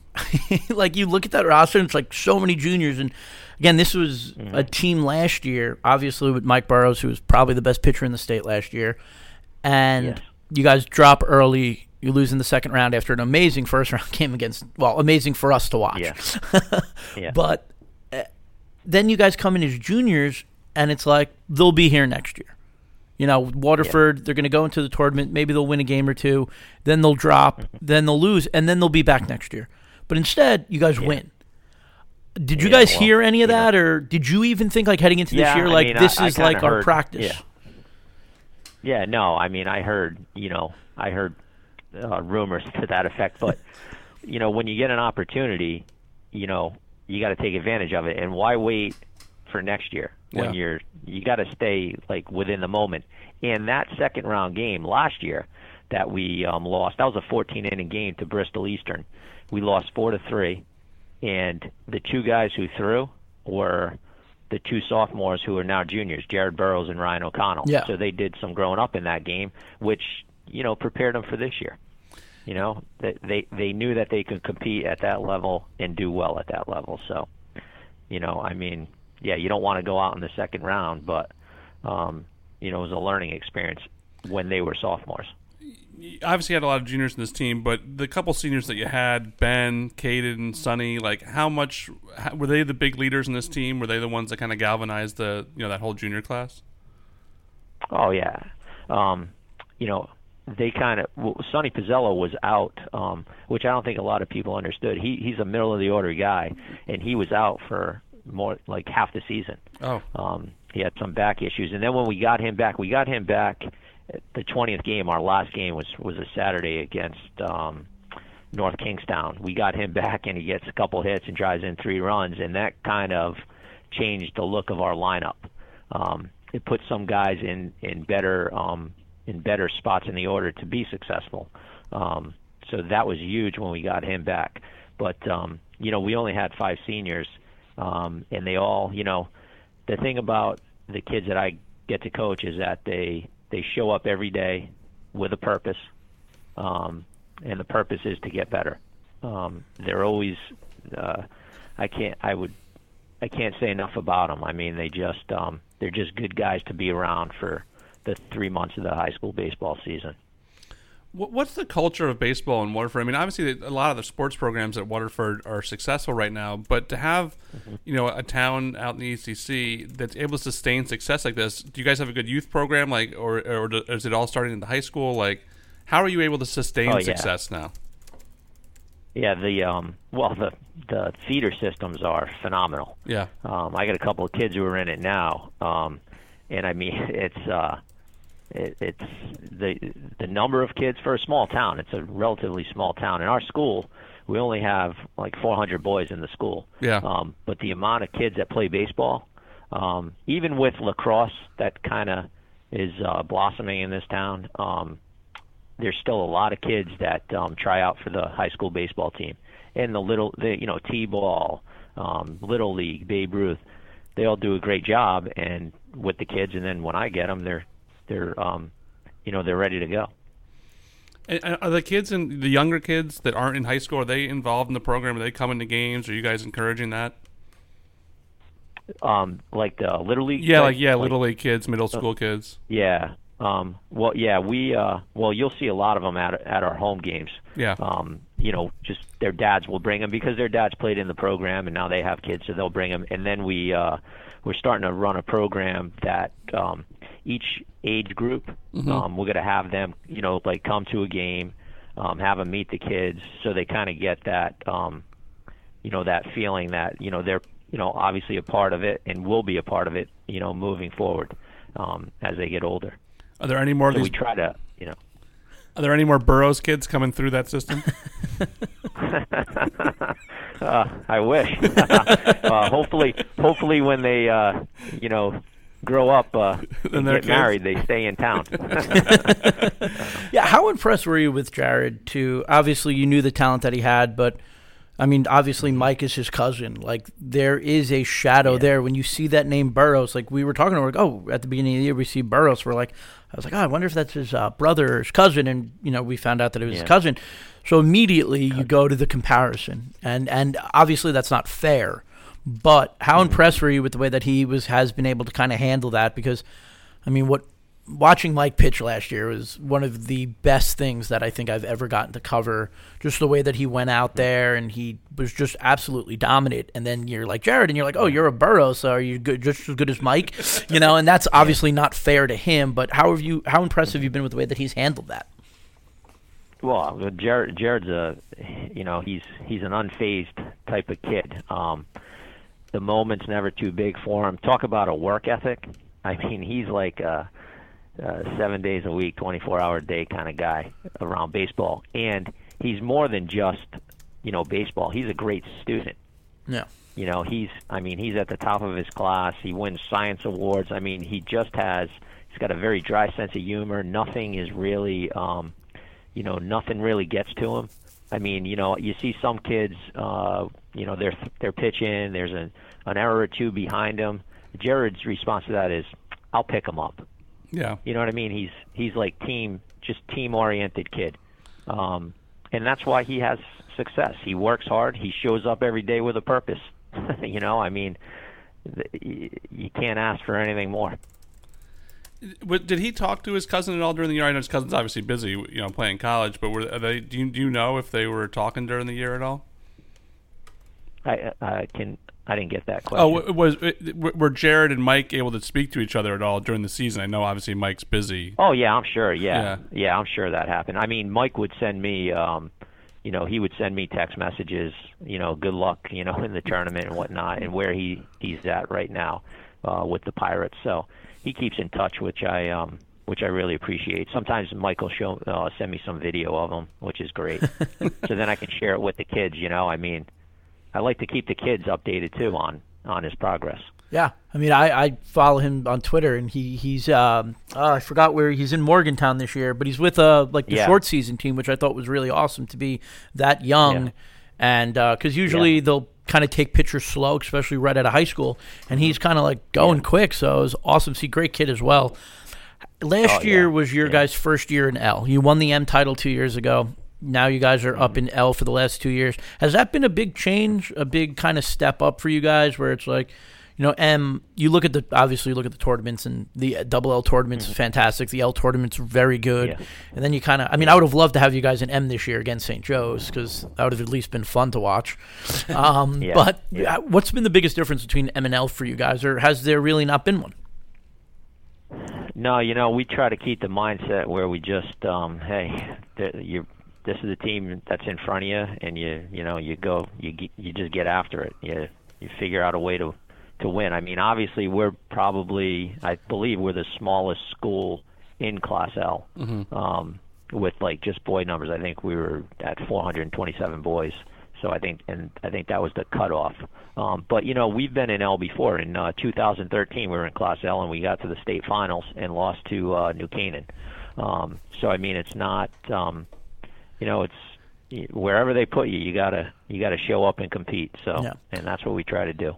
Did you know that Scott is a uh, New Canaan former New Canaan baseball player himself? so if true. you if you want to hang that. up on us, it's okay. I understand. Yeah, I did not know that. That was Yeah, a that was a proud that was New a quick Canaan- game. that, that was a great game. It was a fast game, uh, and it was their first title in like thirty something years. So yeah, That's a, yeah. sorry I came against you. How is um now that you guys have won two titles in three years? Obviously, the pressure is high. The pressure is always high. I feel like in Waterford to win titles, but what what's been like the feeling around the school or the you know the program where it's like, all right, we're we're competing for titles now every year. Like this is like not something you know we have this X amount of um, you know, standards that you guys hold yourselves to. How long did that take to build? Like, you know, you talk to coaches, talk to like a guy like Sal Capola at Amity. We were just talking to Jack McFarland at Staples, where it's like you, they mm-hmm. keep calling it the program, the program, the program, Yeah. and the, how long it took to build certain things. How long did it take for you guys at Waterford to to build this program where it's like we're competing for titles every year, no excuses? Well, the the expectation is that you compete for the state championship every year, and it's been, you know, I think that mindset has been since Coach Russo um, was the first coach in the program, and then Coach O'Keefe, and then myself, and that's kind of that's just kind of the way it is. I mean, you you know, we have um, we have talented kids, and they expect that um, you compete um, every year. Uh, I'll give you an example. Like we on Friday, you know, we win we win the state championship, one nothing, great game. No one really loses a one nothing game. It's just something here, something there. You know, it just goes your way. Yeah. Um, and when you know when I got off, you know, people were like, "Oh, congratulations! Uh, next year." You know, they're already talking about next year. Oh, I am Um, you know, too. I'm I'm already Yeah, trying you to figure out where I'm putting you guys in. I'm thinking about you guys. You guys might be my early preseason number one team next year. No pressure. no pressure. yeah yeah no pressure right um yeah but uh you know i mean that's kind of like you know just uh you know the environment that that uh we we're in which is great you know it's great that you know that's the expectation um you know it's tough it's tough when it's tough to win a baseball state championship you know one and done that's you know baseball wasn't necessarily made to be played that way um but you know the expectation is that hey, you, got to win five games. Yeah. So Does anything I mean, change? that's been Does anything change for you guys in tournaments? I mean, you've been so successful. Are you still approaching it the same way you approach regular season games? yeah. I mean before you know before we take the like in the state final game, I you know before we took the field, I said, look guys, I go this is this is a baseball game. It's an opportunity to get better, play loose, play free, like no one's watching. Good things will happen. So yeah, I mean. It's a baseball game. Is Yeah. there more riding on it? Yeah, maybe there is more riding on it, but it's still fundamentally a baseball game. So Pete and I want to come to Waterford next year. Uh, what are the best places to, to go eat in the, in Waterford or, or, or the surrounding area? Um, well, personally, I like uh, uh, Fi- um, Filomena's is a good place if you like Italian food, and the recovery room is awesome. The What's the recovery I would- room. What's the recovery room? I like the the sound. recovery room, it's right by the hospital. Great food. That's awesome. What a name. name. So That's an for after awesome all the people recover from being in the hospital, that they go there. Yeah, that's a. There used to be this restaurant by where I grew up, and it was called the Post Office, and I always thought that was funny. Was it next to a post office? No, it was Where- just called the Post Office. where did you Office. grow up? Uh, on Long Island. Oh, okay. Yeah. Yeah, because there's a post. There was a post office restaurant in uh, Rhode Island. Oh, that was okay. pretty good too. Yeah, Yeah. it was always weird. Like whenever like we all turned 21, they're like, we have to go to the post office, and I'm like, what? Go to the post office. I, I, you I, you know how hard it is to mail something now? Like I don't know what I've never sent the fax. Pizza Millennial. so I guess what uh, you know, it's been a couple of days um, since you guys won. Yeah, obviously it's been Friday. I'm sure you guys were partying it up all Friday night and Saturday. But have you had a chance to kind of just look back and and kind of not uh, not appreciate because I'm sure you obviously appreciate it. But have you looked back and kind of like tried to describe how this championship was or or this run was of this team that again, everybody said should be here next year. But have you had time Yeah. to kind of like reflect on it and be like, damn, that was a lot of fun? Yeah, I yeah I the um you know because I teach in the school um too, so I see the kids' faces, and I think some of them are still kind of in a little bit of um disbelief. you know, when you look at them, and they actually say, "I can't believe it." I like that. I can't believe it. They'll send me a text message. I still can't believe it. um, but uh, you know, I and I send it back. Hey, believe it. You did a great job. You earned it. Um, but um, I don't know. It was uh, that we ended we ended well because the kids never they never quit on themselves. Um, you know, they believed in that. You know, if you just kind of stick with it and you show up every day, good things will will happen for you. Yeah. And you know, good things happen for them. So, you know, it's a it's a credit to them showing it just showing up every day because there was some tough times. I mean, we're not used to losing nine games. Yeah. Yeah. You know, that just but you know they they kind of didn't let it bother them. So You know, went, good I, for them. I think you mentioned after the game something about a fire truck ride for the winners. Is that you? That fire truck ride. Oh, that's Yeah. right. Did you guys get to do that yet, or is that a, a we got thing? to do yes, we did. we got to do the fire truck ride, and I'm sure people were calling up the town, going, "Why? Why is there so much noise at you know 10 o'clock at night? No one saw us; they just heard us." Oh, you did But, it. oh, you um, did it Friday it night. Great uh, fun. after the game Friday yeah, night. Friday night. Oh, that's How was Yeah, that? How was that hour drive home? By the way, I was actually wanted to know. Like, that must have been a fun. that must have been a fun that ride. was a fun. Well, yeah. When I got the kids are already on the bus. You know, we're still at Palmer Field. The kids are already on the bus, and uh, when I, I, I was like the last one to get on the bus, and I, I heard one of them going, uh, saying, "We're gonna break this bus." and I was like, but they had the bus, uh, they had the bus rocking. But you know what? The this is interesting. The second round game against Wethersfield, it was Yeah. the same kind of intense bus ride home. Kids were just pumped up. Um, Yeah. it was such a great game, you know. So I don't know. It was fun though. It was fun. They had a good time. What was the um, post game music on the drive home? Like, you know, Staples, they were You know, listening I- to Starships by Nicki Minaj, so I need to know what you guys were listening to on the way home. Yeah, well, they yeah they were listening to a lot. They had some kind of device that you know plays music and they sing to the music, but they listen to they they're an eclectic group. They listen to just about everything. Do you They, um, do you sing along? Well, they try to get me to um, to uh, do that, but you know what? If I started singing, the bus would break. Uh, my voice isn't all that good. I just I like as a you know Scott and I both played baseball in high school, Mm-hmm. and uh, it's just it was always fun. Like when you look back, it's like yeah, there are those great memories. You know, Mm-hmm. When I you know went two for four and had four RBIs in a game. That was probably the highlight of my high school baseball career. But then the next day I went 0 for four and I grounded into three double plays. But what I always remember is those bus rides. It's those times where you're you know we were listening. uh, Bananas by Gwen Stefani was like our team song sophomore year. I don't know why, but it's every time I hear that song, I just I like go back to like playing high school baseball. It's the most bizarre thing. So I just I love those bus rides. Obviously, you guys, the way there is not the best because it's for you guys. It's usually long. Um, Yeah. but then those bus rides home, and those are the things that you remember forever. Those are the things you're going to forget about that at bat where you struck out. But you're always going to remember that bus ride when you got coach rapping along. You know. Yeah. Oh yeah. yeah. And and you know, and I tell the kids that, I tell parents that, I go, you know, the wins and the losses, they kind of, you know, you'll kind of lose lose that in your uh, memory, but Yeah. you know, the process, you know, being with the guys, um, those are those are the things that you know you remember forever. Yeah. Well, listen, Coach, we want to congratulate you again and thank you so much for taking the time out of your day to come on with us. Uh, and we expect, you know, we'll see you for years to come, you know, at least playing in semifinals or, or hopefully finals. I mean, the program you've built there is, is really phenomenal and, and one of the best in the state, in our opinion. For sure. All right. Thank you very much. I appreciate you guys Absolutely, and we'll and we'll probably have you on this time next year because, like everyone said all year, it's ne- a Waterford's turns next year. So yeah, yeah, right. No pressure though, right? no pressure. I'm going to vote you guys won. So I appreciate that. absolutely, coach. Thank you so much. Have a great All summer. right. Thank you. Bye. Thanks a lot, guys. Yep. Bye. Bye bye.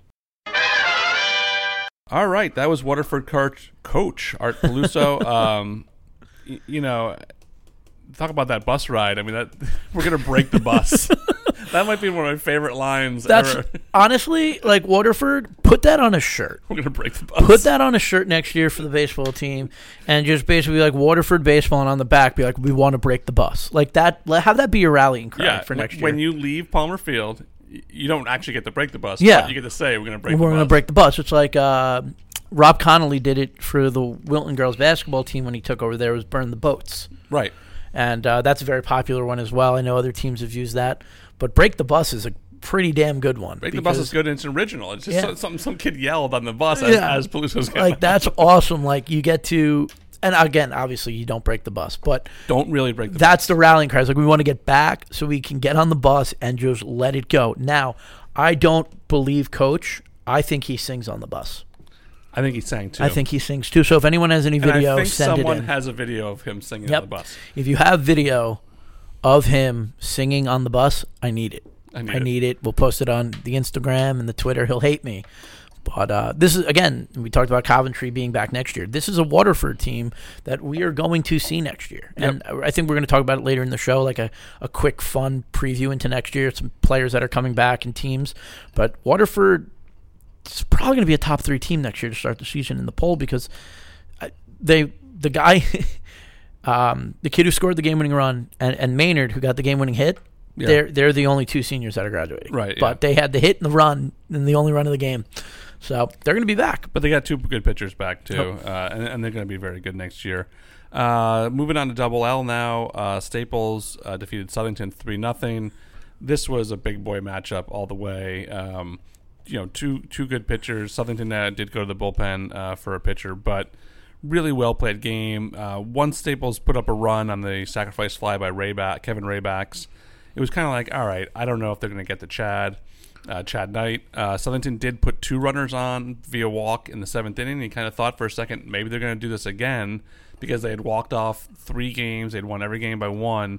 But I was still kind of like, I think Chad's going to take care of this because Chad Knight is a once in a generation kid, a once in a generation player.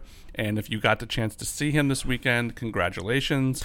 if you hate on Chad Knight, I am sorry for you, and I don't know what your problem is. I, you obviously have other issues in your life, but this kid is legitimately special, and you should recognize that. We and we talked about it with Jack at the end of the interview. But you know, I've talked to a couple of guys who I've worked with who have covered high school sports a lot longer than I have, and they everyone says the same thing. When you think you look at his career right now, obviously he's got to, he's going to go to Duke, and you know whatever happens at Duke happens at Duke. Maybe there's the next level, maybe there's not. You know, it is what it is. But looking at what he's done from little league to high school, the one name that everyone keeps bringing up is Chris Drury. Yeah. And obviously, Chris Drury went on to win the Stanley Cup with Colorado, captain of the Rangers. Pretty sure he owns Colony Pizza. Owns Colony Pizza now. Um, so like that's the most important. yeah, yeah. So like again, anything can happen when you get to that next level, but it's just it's pretty incredible that you know we were able to see. There have been great baseball players who have come through this state. There have. Look, you look at Staples alone. Ben Casparius, who's playing in the Cape this summer, one of the best pure baseball players I've ever seen. Pat Winkel, unbelievable. We talked about Mike Burrows with Coach Art on the interview. There have been so many great players that have come through. Just that was the last two years. Yeah. Uh, you look at what he's done over his career with the two championships, pitching two complete games in two championships. He finished the last 16 innings of the season for Staples. Look at his numbers. He scored 43 runs this year. That's insane. That says a lot about the Staples bottom of the order. Uh, not bottom of the order, the Staples order to get him in, but it was just, it's pretty cool to see. I think we're all excited to see what he's going to do at the next level. Um, but at the beginning of the year, you know, Jack thought they were the best team. He he was very confident that they should have been number one in the poll to start the year. They were not. Fairfield Prep was because of me. Because of Pete. I, I voted I- Fairfield Prep one, and Prep was number one by what two I- points? And I want to say that I voted Staples number one, and I, I thought they were the best team all season, and I never wavered from that. I, I thought the only teams I voted number one all season were them and Cheshire. And Yeah, Cheshire won twenty five games. Cheshire won 25 games in a row. Yeah. Uh, so Cheshire was awesome, and they deserved the number one ranking all season because they maintained that all season. Mhm. Staples did lose a few games. here Yeah, but they- yeah, because they were playing in the best conference. Yeah, the FCIAC was the best. the Shark Tank, year, as it were. So we should throw that over to Jack. Did All right. Yeah. Uh, so here's our interview with Staples coach Jack McFarland. We are joined now by Class Double L Championship coach Jack McFarland of Staples. Jack, thank you for coming back on the show with us. How you doing? Great. Thanks for uh, having me, guys. Really appreciate it. Absolutely. Not only a two-time state champion, uh, two times in the last three years, but now you are a two-time guest of the show. So thank you very much. Just as impressive. and that's the big one. That is the big one. We got we got we got to get you a shirt or something. Thanks. Jack, you've, you've had a few days to you know kind of decompress from the season. Um, what are your thoughts on this team? You know, uh, kind of like you know five days out from the championship when you step back from it a little bit. You know, when I step back and I look at the whole season, I just you know I'm just blown away by just the maturity of this team. Um, obviously, the leadership by our three captains and the selflessness and the, the, lack of ego on any of these guys. I mean, nobody was jealous of anybody else. Nobody was rooting against anybody else. I mean, I've been coaching. I've been an FCI coach since 1989 in, in various sports. I've been coaching Staples baseball 15 years. I just haven't had a group like this that is just so committed to just doing whatever it takes to win the game. Is this your best group that you've had there? I think so. From just a leadership and a maturity level, it's just it was just uncanny. I mean, we were so loose on the way going up to Southington. Of course, I was so tight. I'm thinking to myself, should I, you know, they're, they're just talking and listening to music. I'm saying, should I say something to focus up? And then I thought to myself, well, I have, I have Harry, you know, Drew and Chad back there, and they know how to handle this. They know how to make sure that these kids go into this game playing loose like we've been playing and playing the right kind of baseball. So I didn't even need to say anything. Yeah, those kids had been through so many big games, not just in high school, but before that, obviously. I mean, were they just kind of like extensions of coaches, the, those three guys? Oh, yeah. They took away, you know, 40% of what, you know, normal coaches have to do and go through, through a season. You know, it, it was just, it was really unreal. And, you know, I mean, they walk into Palmer and they're totally expected to win that game. You know, I'm like, you know, I know it could go, it's one, nothing could go either way. They're just so confident and they just believe in, in what they're doing, you know, and, you know, examples I bring this kid uh, Jack Shapiro in the game to, to put down a bunt, you know, against you know some pretty good arms at Southington. So Division One, Division Two, he comes off cold be- off the bench and you know moves the kid over to second, and that guy, you know, that kid ended up scoring the third run, which is a huge run. And you know that's the kind of team we had. And Jack was the kind of kid that didn't see a ton of playing time this year. Was he just always ready to do little things like that to he, run listen, or bunt? He, the thing about the guys on our bench is they, they get just as many swings as everybody else. They're always ready to go. I said I looked them all in the eye before the game. I said everybody be ready today, and that that was a spot that we had set up for him if it happened, and it, it was just uh, you know a great moment for for Jack. So you know, you talk about the senior leaders and how confident and, they, you know, made your job a lot easier this year. So was this your easiest year coaching? Like, you know, you kind of whatever. Well, yeah. not not easiest because when the expectations are are high, when you have the best horse going into the year, it takes a perfect ride to win the Kentucky Derby. You can't you can't have an injury. You can't have your ace go down with maybe a sore elbow. You can't have a kid slide into a base and turn his ankle. One of your top guys and we were able to avoid that. And that, you know, I've had teams, you know, that were, you know, favored or, you know, and and things things go, you know, things happen during the season. Yeah. You know, these are 16, 17 year old kids. And you know, you saw it with some of the other bigger teams in the, you know, in the Final Four had some key injuries, and you know, staying healthy is a big part of it. You're not climbing this mountain and winning this mountain without everything going, you know, the right way. Yeah. How do you guys manage expectations? Uh, like you said, they are 16, 17 year old kids, and you know, when yeah. Scott and I and, other media members are, are, writing stories about them and voting them number one in the poll, or you know, saying like this team should win, like no questions asked. How do you how do you manage those expectations where they don't buy into what we say or what we write, yeah. and be like, we still need to go out and play the games, guys? Like they're not one on paper. Yeah, I mean, number one, you know, uh, we've done a lot of things in the last, you know, five or ten years. So the expectations going into every year are high. But you know, we really preach that if we lose a game or if we don't play a, a game that you know we play a loose game, if we can learn from what happened, then it, even though we lost, it's a win. Okay, if you don't learn and you keep repeating those mistakes, I think that's when you you know you start you start you know going through some seven and thirteens year in and year out. So, you know, our kids are, are, real good problem solvers, and, you know, that's another thing we preach. We want problem solvers in the game, on the field. And that's a lot of pressure. Things are going to happen that we're not going to be able to, you know, replicate in practice or that have never happened before. Yeah. And, you know, you got to be ready.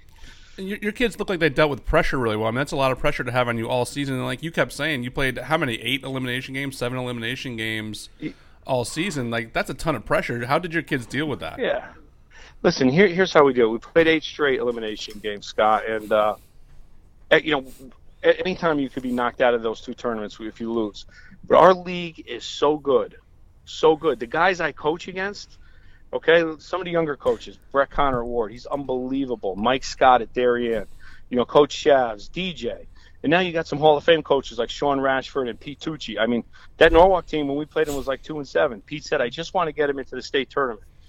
They ended up at the end of the year crushing Danbury and Ludlowe. I know. I mean, talk about great. You, you talk about a sport with great coaches that you have to be ready every single game.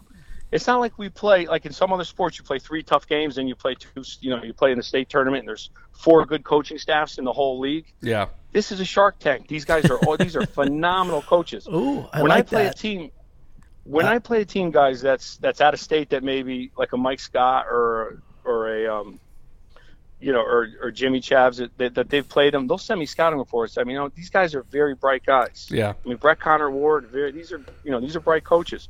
I think if you look at a team like Trumbull, nobody's talking about them. We all knew they, and all of a sudden the Trumbull machine showed up late in the, in the quarterfinals, just kind of, you know, quietly under the, so the league is really, is so good that, you know, I said it in the paper after the Trumbull game. I just want to play. I just want to get out of the FCX. I don't care. Yeah. play Cheshire, Amity, Southington, just different. It, it's too much. It gets crazy. You know, we were 19 and two against FCX teams this year. Yeah. Played 21 teams against FC, 21 out of 28 games against FCX teams. So, the, I think the league is what really helps. You know, these kids deal with the pressure. And I- you see, you know, St. Joe's and Darien, they're, and they're all great programs. You've been in this league a long time. This senior class across the board, where do you rank them, and, and how good were this group of seniors? Where you had ended up having four kids drafted into MLB out of the FCIAC. it's it's unreal. I mean, I was at the you know I was at the banquet the other night. I'm looking at you know I'm looking at this center fielder for Westhill. I mean, what a specimen. Yeah. Uh, you know Bobby, and you got you know Montana. And, yeah, four kids drafted. I mean, the FCIAC was just loaded. It was real. I mean, that St. Joe's lineup. I mean, holy cow. I mean, you know. The kid, the kid set the home run record. The third baseman, you had, you know, Paolini in center. It, it was brutal. Yeah. So it was just one of those years. The, the FCIAC was just clearly it was unbelievable. You know, you know, you take a team like Danbury. I mean, it was just never fun to play. No. And Ludlowe was pretty great too this year. I mean, obviously they, they put a whooping on you guys uh, during the season. Listen, I thought you know, we thought that maybe Cheshire might have been the second best team we played, and we thought Ludlowe was definitely in the top three or four. Yeah, I agree. Did that game when, when when you guys lost to Ludlowe in the regular season? Did that do anything to galvanize you guys, or was it just a move on thing? Like, You know what? That was another thing about the maturity level. I had all my. I, I live in Fairfield. I went to Warde. I had all my Fairfield guys say, "Oh, you guys got crushed. What's going on?" well, number one, with the run, with, with the run rule, right? Yeah. And, and the fact that you have other games that week, sometimes you let games go at like six nothing. sure. Like you could have pressed hard and only lost seven nothing, but you let a game go. You throw, put some young kids out there. You lose fourteen nothing, and you know I, I made a comment in the paper. There were no trophy tables here. I mean, we lost the game. We lost Yep. the regular season game. You know, and sure enough, we played them again. There was a trophy table there, and it was a totally different. You know, everything was different about that game. The matchup, the whole nine yards. So Speaking of that game and speaking of the FCIAC tournament, we had you on at the beginning of the season and we talked about conference championships and the state tournament and, and what has more value or what you guys value more. You guys became the first team to win the FCIAC tournament outright and a state championship since 2000. I mean, that obviously that's very hard to do, and you guys were able to do it. What made you guys different than every other FCIAC team that has won an FCIAC title and dropped early in the tournament? I mean, we've seen Darien do it, we've seen Wilton do it, where they win, and you're like, oh man, they're going to go in the tournament, and they're going to, and then they lose in the second round. And you guys were able to kind of push past that. And you know, when we were watching the FCIAC finals, I'm at the game. I'm like, well, you guys were my pick to win double L, and I'm like, oh man, if they win this, I might not, might not be able to pick Staples. yeah, exactly. um, actually, we're the first team since 1986 to win the double L and the and the double L state and the FCI. Yeah. Yeah. That was Trumbull, Trumbull High did that with Coach McDougal, and they had a couple good kid named Bobby Vancho pitching who threw really hard. But um, Yeah, that was Trinity Catholic in 2000. They uh, yeah, they Trinity won Catholic, S. that was yeah. Class S. Yeah. Yeah. Not Um, not it's- it's- not the it's big hard boy. to do. That's not easy. easy. Listen, it's hard because you, you put so much into the tournament. My always my thing always is, why aren't we you know making the regular season more of a big thing? It's, it's harder to go 14 and two than it is to win a three game tournament The Better. Yeah. Yeah. But um, I think you got a glimpse of the just this how special this team was, the maturity level in the seventh inning against Ludlowe. I mean, I mean, guys are guys wild. are tweeting, guys are tweeting. Staples needs a miracle, you know. and Andrew Moy gets up there with one out, with one out and just just hits the ball up the middle. And My all of a sudden guy. There's life. There's life, and you know, then we get a pop up. There's two outs with a runner on first, and you know, we Kevin Raybacks, you know, probably the biggest pinch hit in Westport history, and he steals second. We get a hit, and in, in a matter of three minutes, it, it you know you're the champion. So the door got left open, and we just ran through it. So I thought Kevin You was going to get thrown out because he stumbled going to second. he did, yeah, he slipped, he fell, He slipped, but, it was not a good he's throw. so strong. I think Yeah. I'm pretty sure he knocked the ball out of the glove and made it hard for the second baseman there. Oh yeah, no, but I was like, I was like, oh man, Jack's being aggressive. He- He might be kicking himself after that. But then the ball comes out. He goes, eh, Yeah. my boy Andrew Moy. Let Let's talk. Look, Oh God. this is a pro Chad Knight podcast. We love Chad Knight. He's been on the show. Oh, He's I- yeah, excellent. Every reporter that I talked to when we were at Yeah. Palmer, they hadn't like covered you guys, and I'm like, yo, win or lose, interview Chad Knight. They're like, why? I was like, just do it. It's gonna be the most impressive thing you will see this spring. But my guy Andrew Moy, and I said it on the show before the game. I was like, he's going to be important if Staples is going to win. He gets that bunt down, runs straight through the Oh. line. The ball's up the line. It hits. He runs through it. The ball comes out, and all of a sudden, you guys are going. I know we like we like to talk about Chad. We like to talk about Drew. Yeah. We like to Oh, talk yeah. about Harry. But having a guy like Andrew Moy, that kind of glue guy, how important Yeah. was he to to this team's run this year? Other than being my favorite player. Listen, he was the heart and soul of the team, and I'm glad you guys saw enough games to pick up on it. The other night at the banquet, we give out a, a Diamond Club Player of the Year, and in 15 years, I've only given out I've only given out given it out three times. And last year, I gave it out to Chris Durable, the kid who went over the fence Mm-hmm. and caught the ball to center fielder. Who was at all And your this year, playoff Chris- games this year? What a guy! Every single one. And this year the at the banquet, Chris Durable came back and he presented it to Andrew Moy. and Andrew Moy was just, I mean, I, I don't even know how to describe it. He was just unbelievable. He came, you know, he took the shortstop position and just, you know, solidified it. You know, he may not been as big and flashy and as talented as, as Wainwright and Hernandez, but he was one of the most important players in the league. And, you know, he, he hit close to 400. He, he did everything we asked. Yeah, that's definitely important to have. We want to ask you about another important kid on your team, uh, Dylan Curran. You guys call him Dijon. Uh, what Yeah. did, what did he mean to this group of kids? And like, because we see him after the game, he, he's in all the photos, hugging all the players. Like, they really seem to love him. And what did he mean to this group? Obviously, he's not on the field, but what does he mean in the dugout to you guys? Listen, D- Dylan Curran, I call him my lucky charm. I call him DC. the kids call him Dijon. Um, he was with the JVs in 2017. The JV season ended, so then I brought him up for the state playoffs. And the greatest story ever is the Westhill, the Westhill quarterfinal. yeah, I think it's nine eight, and you know, I, I'm, it's stressful, man. I mean, it's a stressful game. It's a it's a knockout game. It's a quarterfinal, and he, he you know, he grabs my shoulder, and said, "Coach, everything's going to be fine. Don't worry about it." And you know, we got the last out, and I'm like, you know, he has, he's just the kids. They treat him like gold. They love Dylan. Um, Dylan comes from a great family. His mother and father are great people. He's got a little he's got a little brother who plays in the little league, and Dylan just loves it. I mean, he loves the gear. He loves the uniform. He's got fungo bats. Dylan's got everything, and the way these kids treat him is just like the whole town is just you know so proud. I was, and, yeah. and he's a voice I hear on off your bench every single game. I mean, he's always cheering, always into the game. Like the kids must obviously must feed off that, right? Oh, he's unbelievable. He's just the, he's the greatest. I can't say enough good things about Dylan. how, how does having him on the team though um, help the guys on the team? Not the not the fact that they like love him and, and that they appreciate, but being able to like mature and and grow as people as opposed to just baseball players by getting to hang out and, and, and be with someone like Dylan where it's it's more than baseball. Oh, it's a lot more, and it, it makes the kids, you know, appreciate what they have. It makes the kids, you know, have to, um, you know, have to take a kid like Dylan and and you know, bring him in with them, and he, you know, he goes to the diner with them. He goes everywhere. I mean, Dy- Dylan is is, you know, they treat him like gold. They just they love him, and they love him because of his personality. He's upbeat. He's positive. He's just always he's always there. He's there for them, and they're here, they're there for him You know, I you know he's told his mom. Mom says like, "Oh, thank." I'm like, "No, he, we need Dylan. you don't understand. We need him more than he needs us. And Yeah. the kids love him, and the coaches love him. And when he's not there, it's you know it's not good. Yeah. we, we love Dylan. he he's great. Um, He's you know, great. You, you brought it up before, and back to the FCAC. Um, you called it the Shark Tank, which I Oh, yeah. I think that's what we're going to call the FCAC now. So the SEC is the meat grinder.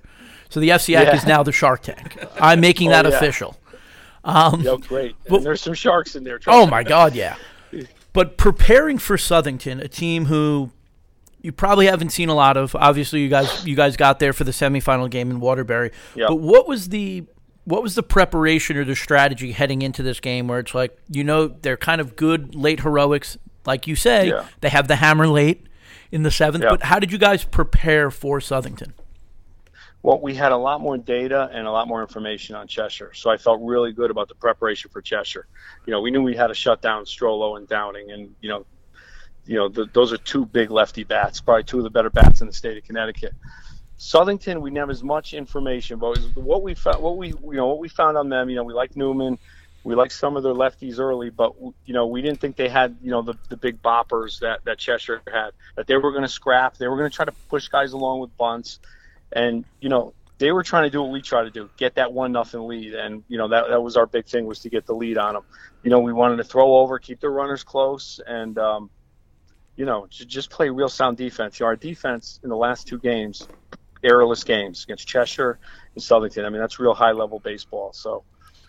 Your defense was fantastic this year. You had all senior infield, but then that ju- that junior outfield was really fantastic. I know Yeah, you, yeah. you call- and I have talked the about it. Yeah, listen, high school coaches rarely talk about it, but they know outfield defense is is huge because you know I watched uh, I watched Cheshire walk off somebody. And I watched the tweet, and it was like a fly ball to right, and it just kind of dropped, and you know, between the fence and the kid. We have a rule: the ball doesn't drop between you and the fence. You go get it. Yeah. And you know, I call them the triplets out there. The junior outfielders, they're they're they're fantastic. They're real good, and they're going to be real good next year. And you guys were, you know, you might look at the score and not see this, but you guys were in a game with West, uh, with uh, Wilbur Cross, and Zobel made Yeah. two in fantastic catches in right field, which really kept that game where it was. Like without that, you know, Yeah, I Wilbur mean- Cross could have a lead on you. Yeah, I mean Zach Zobel really blossomed this year. He was just a great corner outfielder. He got you know some great jumps on those short balls and took them away from Wilbur Cross because those kids get on base and they start running. It's you know they're going to score some runs there. So you're right. He you know he was great the whole tournament. I mean he just he just played great. I mean he hit the line drive back at uh, Henderson and he almost took his foot off. I mean he he he he had a great state tournament. Yeah, he definitely really came on late. And just, I'm just, I have the bracket up. I'm just looking at it right now, and I, I know you like to, and we, uh, we, uh, we call it that because you do now. But the big boy tournament Double L, Yeah. you know, Oh, yeah. you guys were the five, which obviously is a good seed and a high seed and everything. I don't think anybody played a tougher road to get to where you guys got. If you just look, you know, you brought up Pete Tucci and Norwalk, you beat him in the first round. Then you get Wilbur Cross, who has two stud players in Andrew Marrero and Angel Galinda's. G- uh, Galindez. Then you beat Trumbull, who you say is the, you know, you said is like second best team in the FCAC, or, or I forgot. Yeah, They're, they're talented. They always Yeah. have the talent. Then you have to beat Cheshire, and then you have to beat Southington. Like, Yeah. how, There was I- no easy way. Yeah, There was no exactly. easy way. There's I, mean, just I looked at the bracket when we started, and you know, I, I, I told my guys right off the bat, Trumbull's going to be there. They're going to beat Southington. We're going to get three home games. Yeah. And I, pro- I I preached to my kids all year: if we get to 17 wins, you'll get to three home games. Yeah. And you know, obviously, if South Windsor beat Trumbull, we would have traveled, but. I had confidence that Trumbull would take them, and you know, three home games. That that was the one thing that helped us, even though those were all three tough games. Yeah, I mean, it's just such a, you know, you look look at obviously the bracket, and, and we can have this conversation about how they should rank and sort and seed, but and maybe it's just a double L tournament that is just stacked, where you're just looking Yeah. and you're like every game is a good game. I mean, the semifinals this and year you can't get away from the FCAC, you know. Well, that's also true, You're playing yeah. FCAC teams again, and you just played them in the FCAC tournament and the regular season. It's like, get me, you know, it was refreshing to play Wilbur Cross and even Cheshire, and just to get out of there, you know, and, and, and Southington.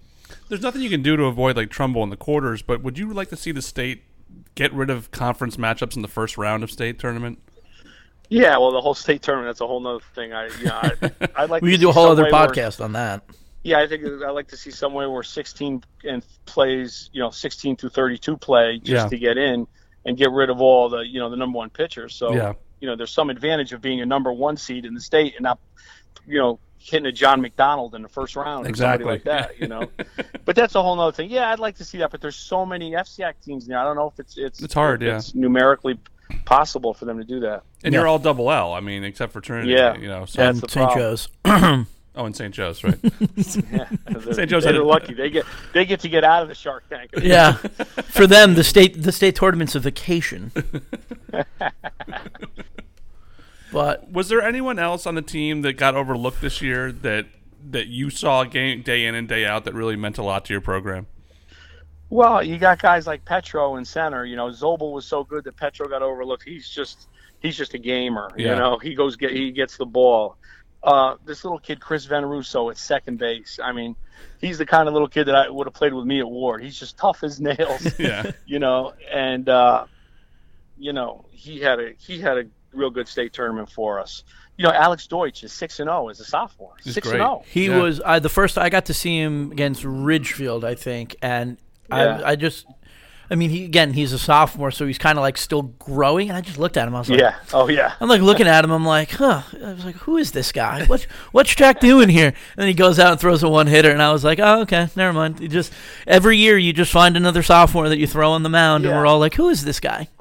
And you know what? It's important to do that. I think you'll see Darien. I think you'll see you know some of these other teams at Warde.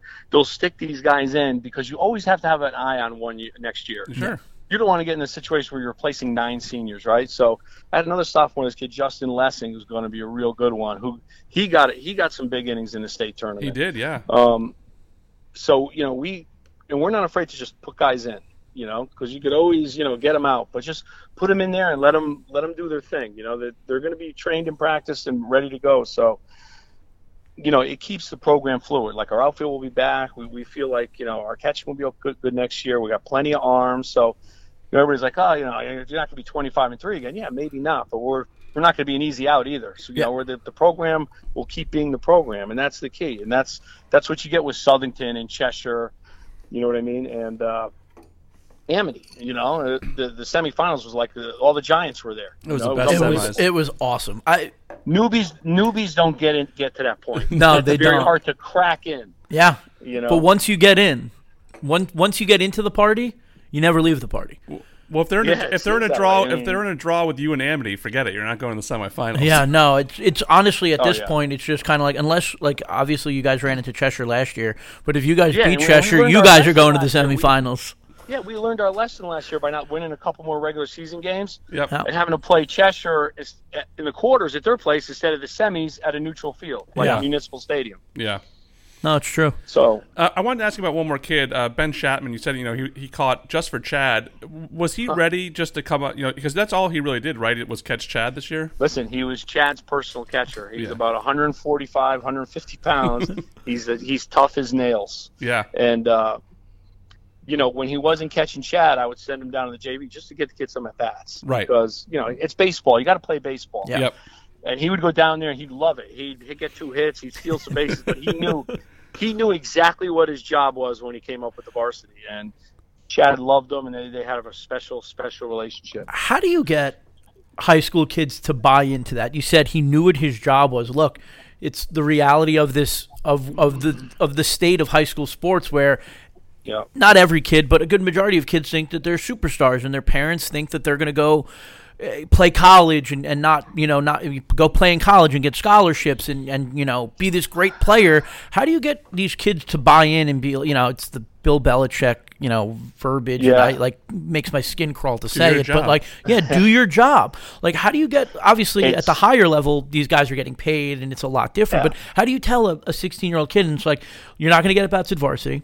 You're gonna Yeah. you're gonna catch It one every four games. It- yeah, it took us a lot of years to get to this point, but you know, if you compare it to business, like if, if you get a job offer from Google, you'll take it. You, you're not going to be the CEO, but you just want to be in the company, right? I will never leave high and uh, tight.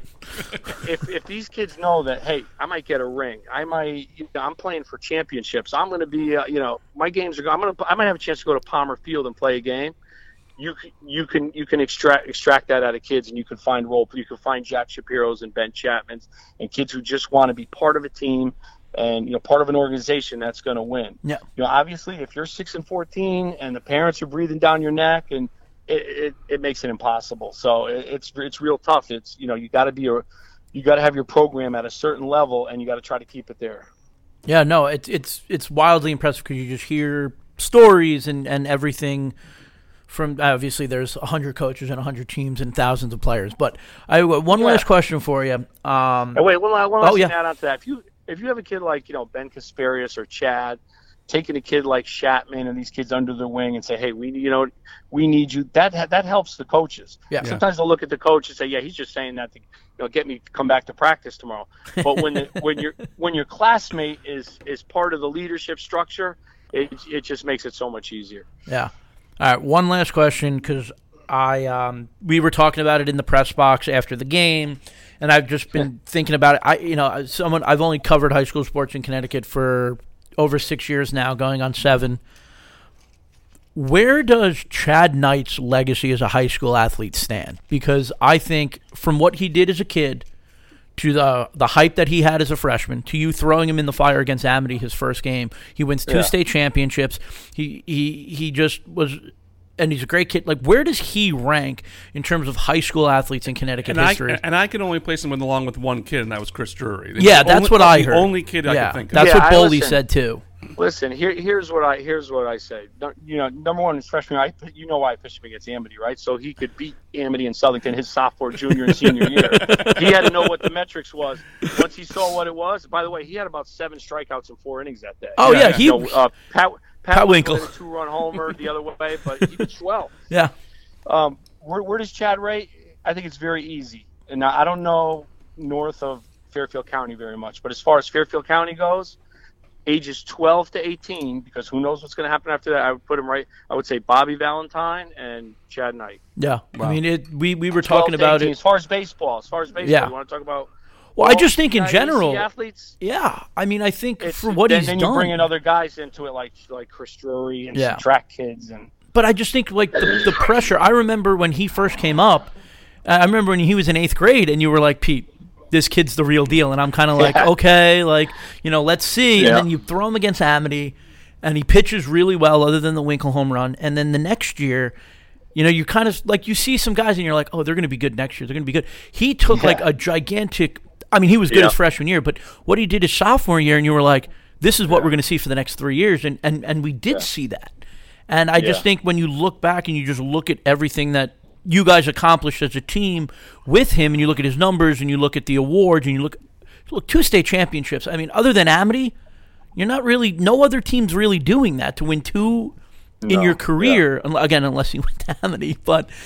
It, Yeah. it was just impressive, and we were sitting in the press box after the double L game. Me, um, Scott, and Jeff Jacobs. And we were just kind of sitting there talking, like, okay, where does he rank? Like, did we just Yeah. witness the end of the greatest high school baseball career, you know, overall? Did we just witness the end Yeah. of it? And it was a good conversation to have. Granted, He- again, listen, only six years. He's, so. def- he's definitely up there with all the great players. You know, Yeah.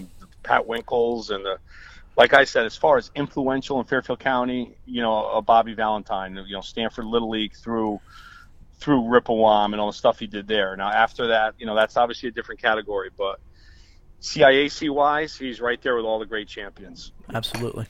All right, Jack. We want to thank you for coming on again. Uh, congratulations again on your championship. Um, and uh, yeah, like you've, you've been awesome to us for forever, Yes, but especially you. this year. You know, you, you're always very accommodating to us, and uh, you know your teams are always a pleasure to watch. Yes, and uh, I got to Yeah. get you a shirt. So, because now because Meg All has a hat now, we'll so make sure now we you need a invite shirt. you to the pizza. We'll we'll make sure we get the pizza truck there for you guys again next That's year. a Oh, big. That's it's a the big only key. time I'll go.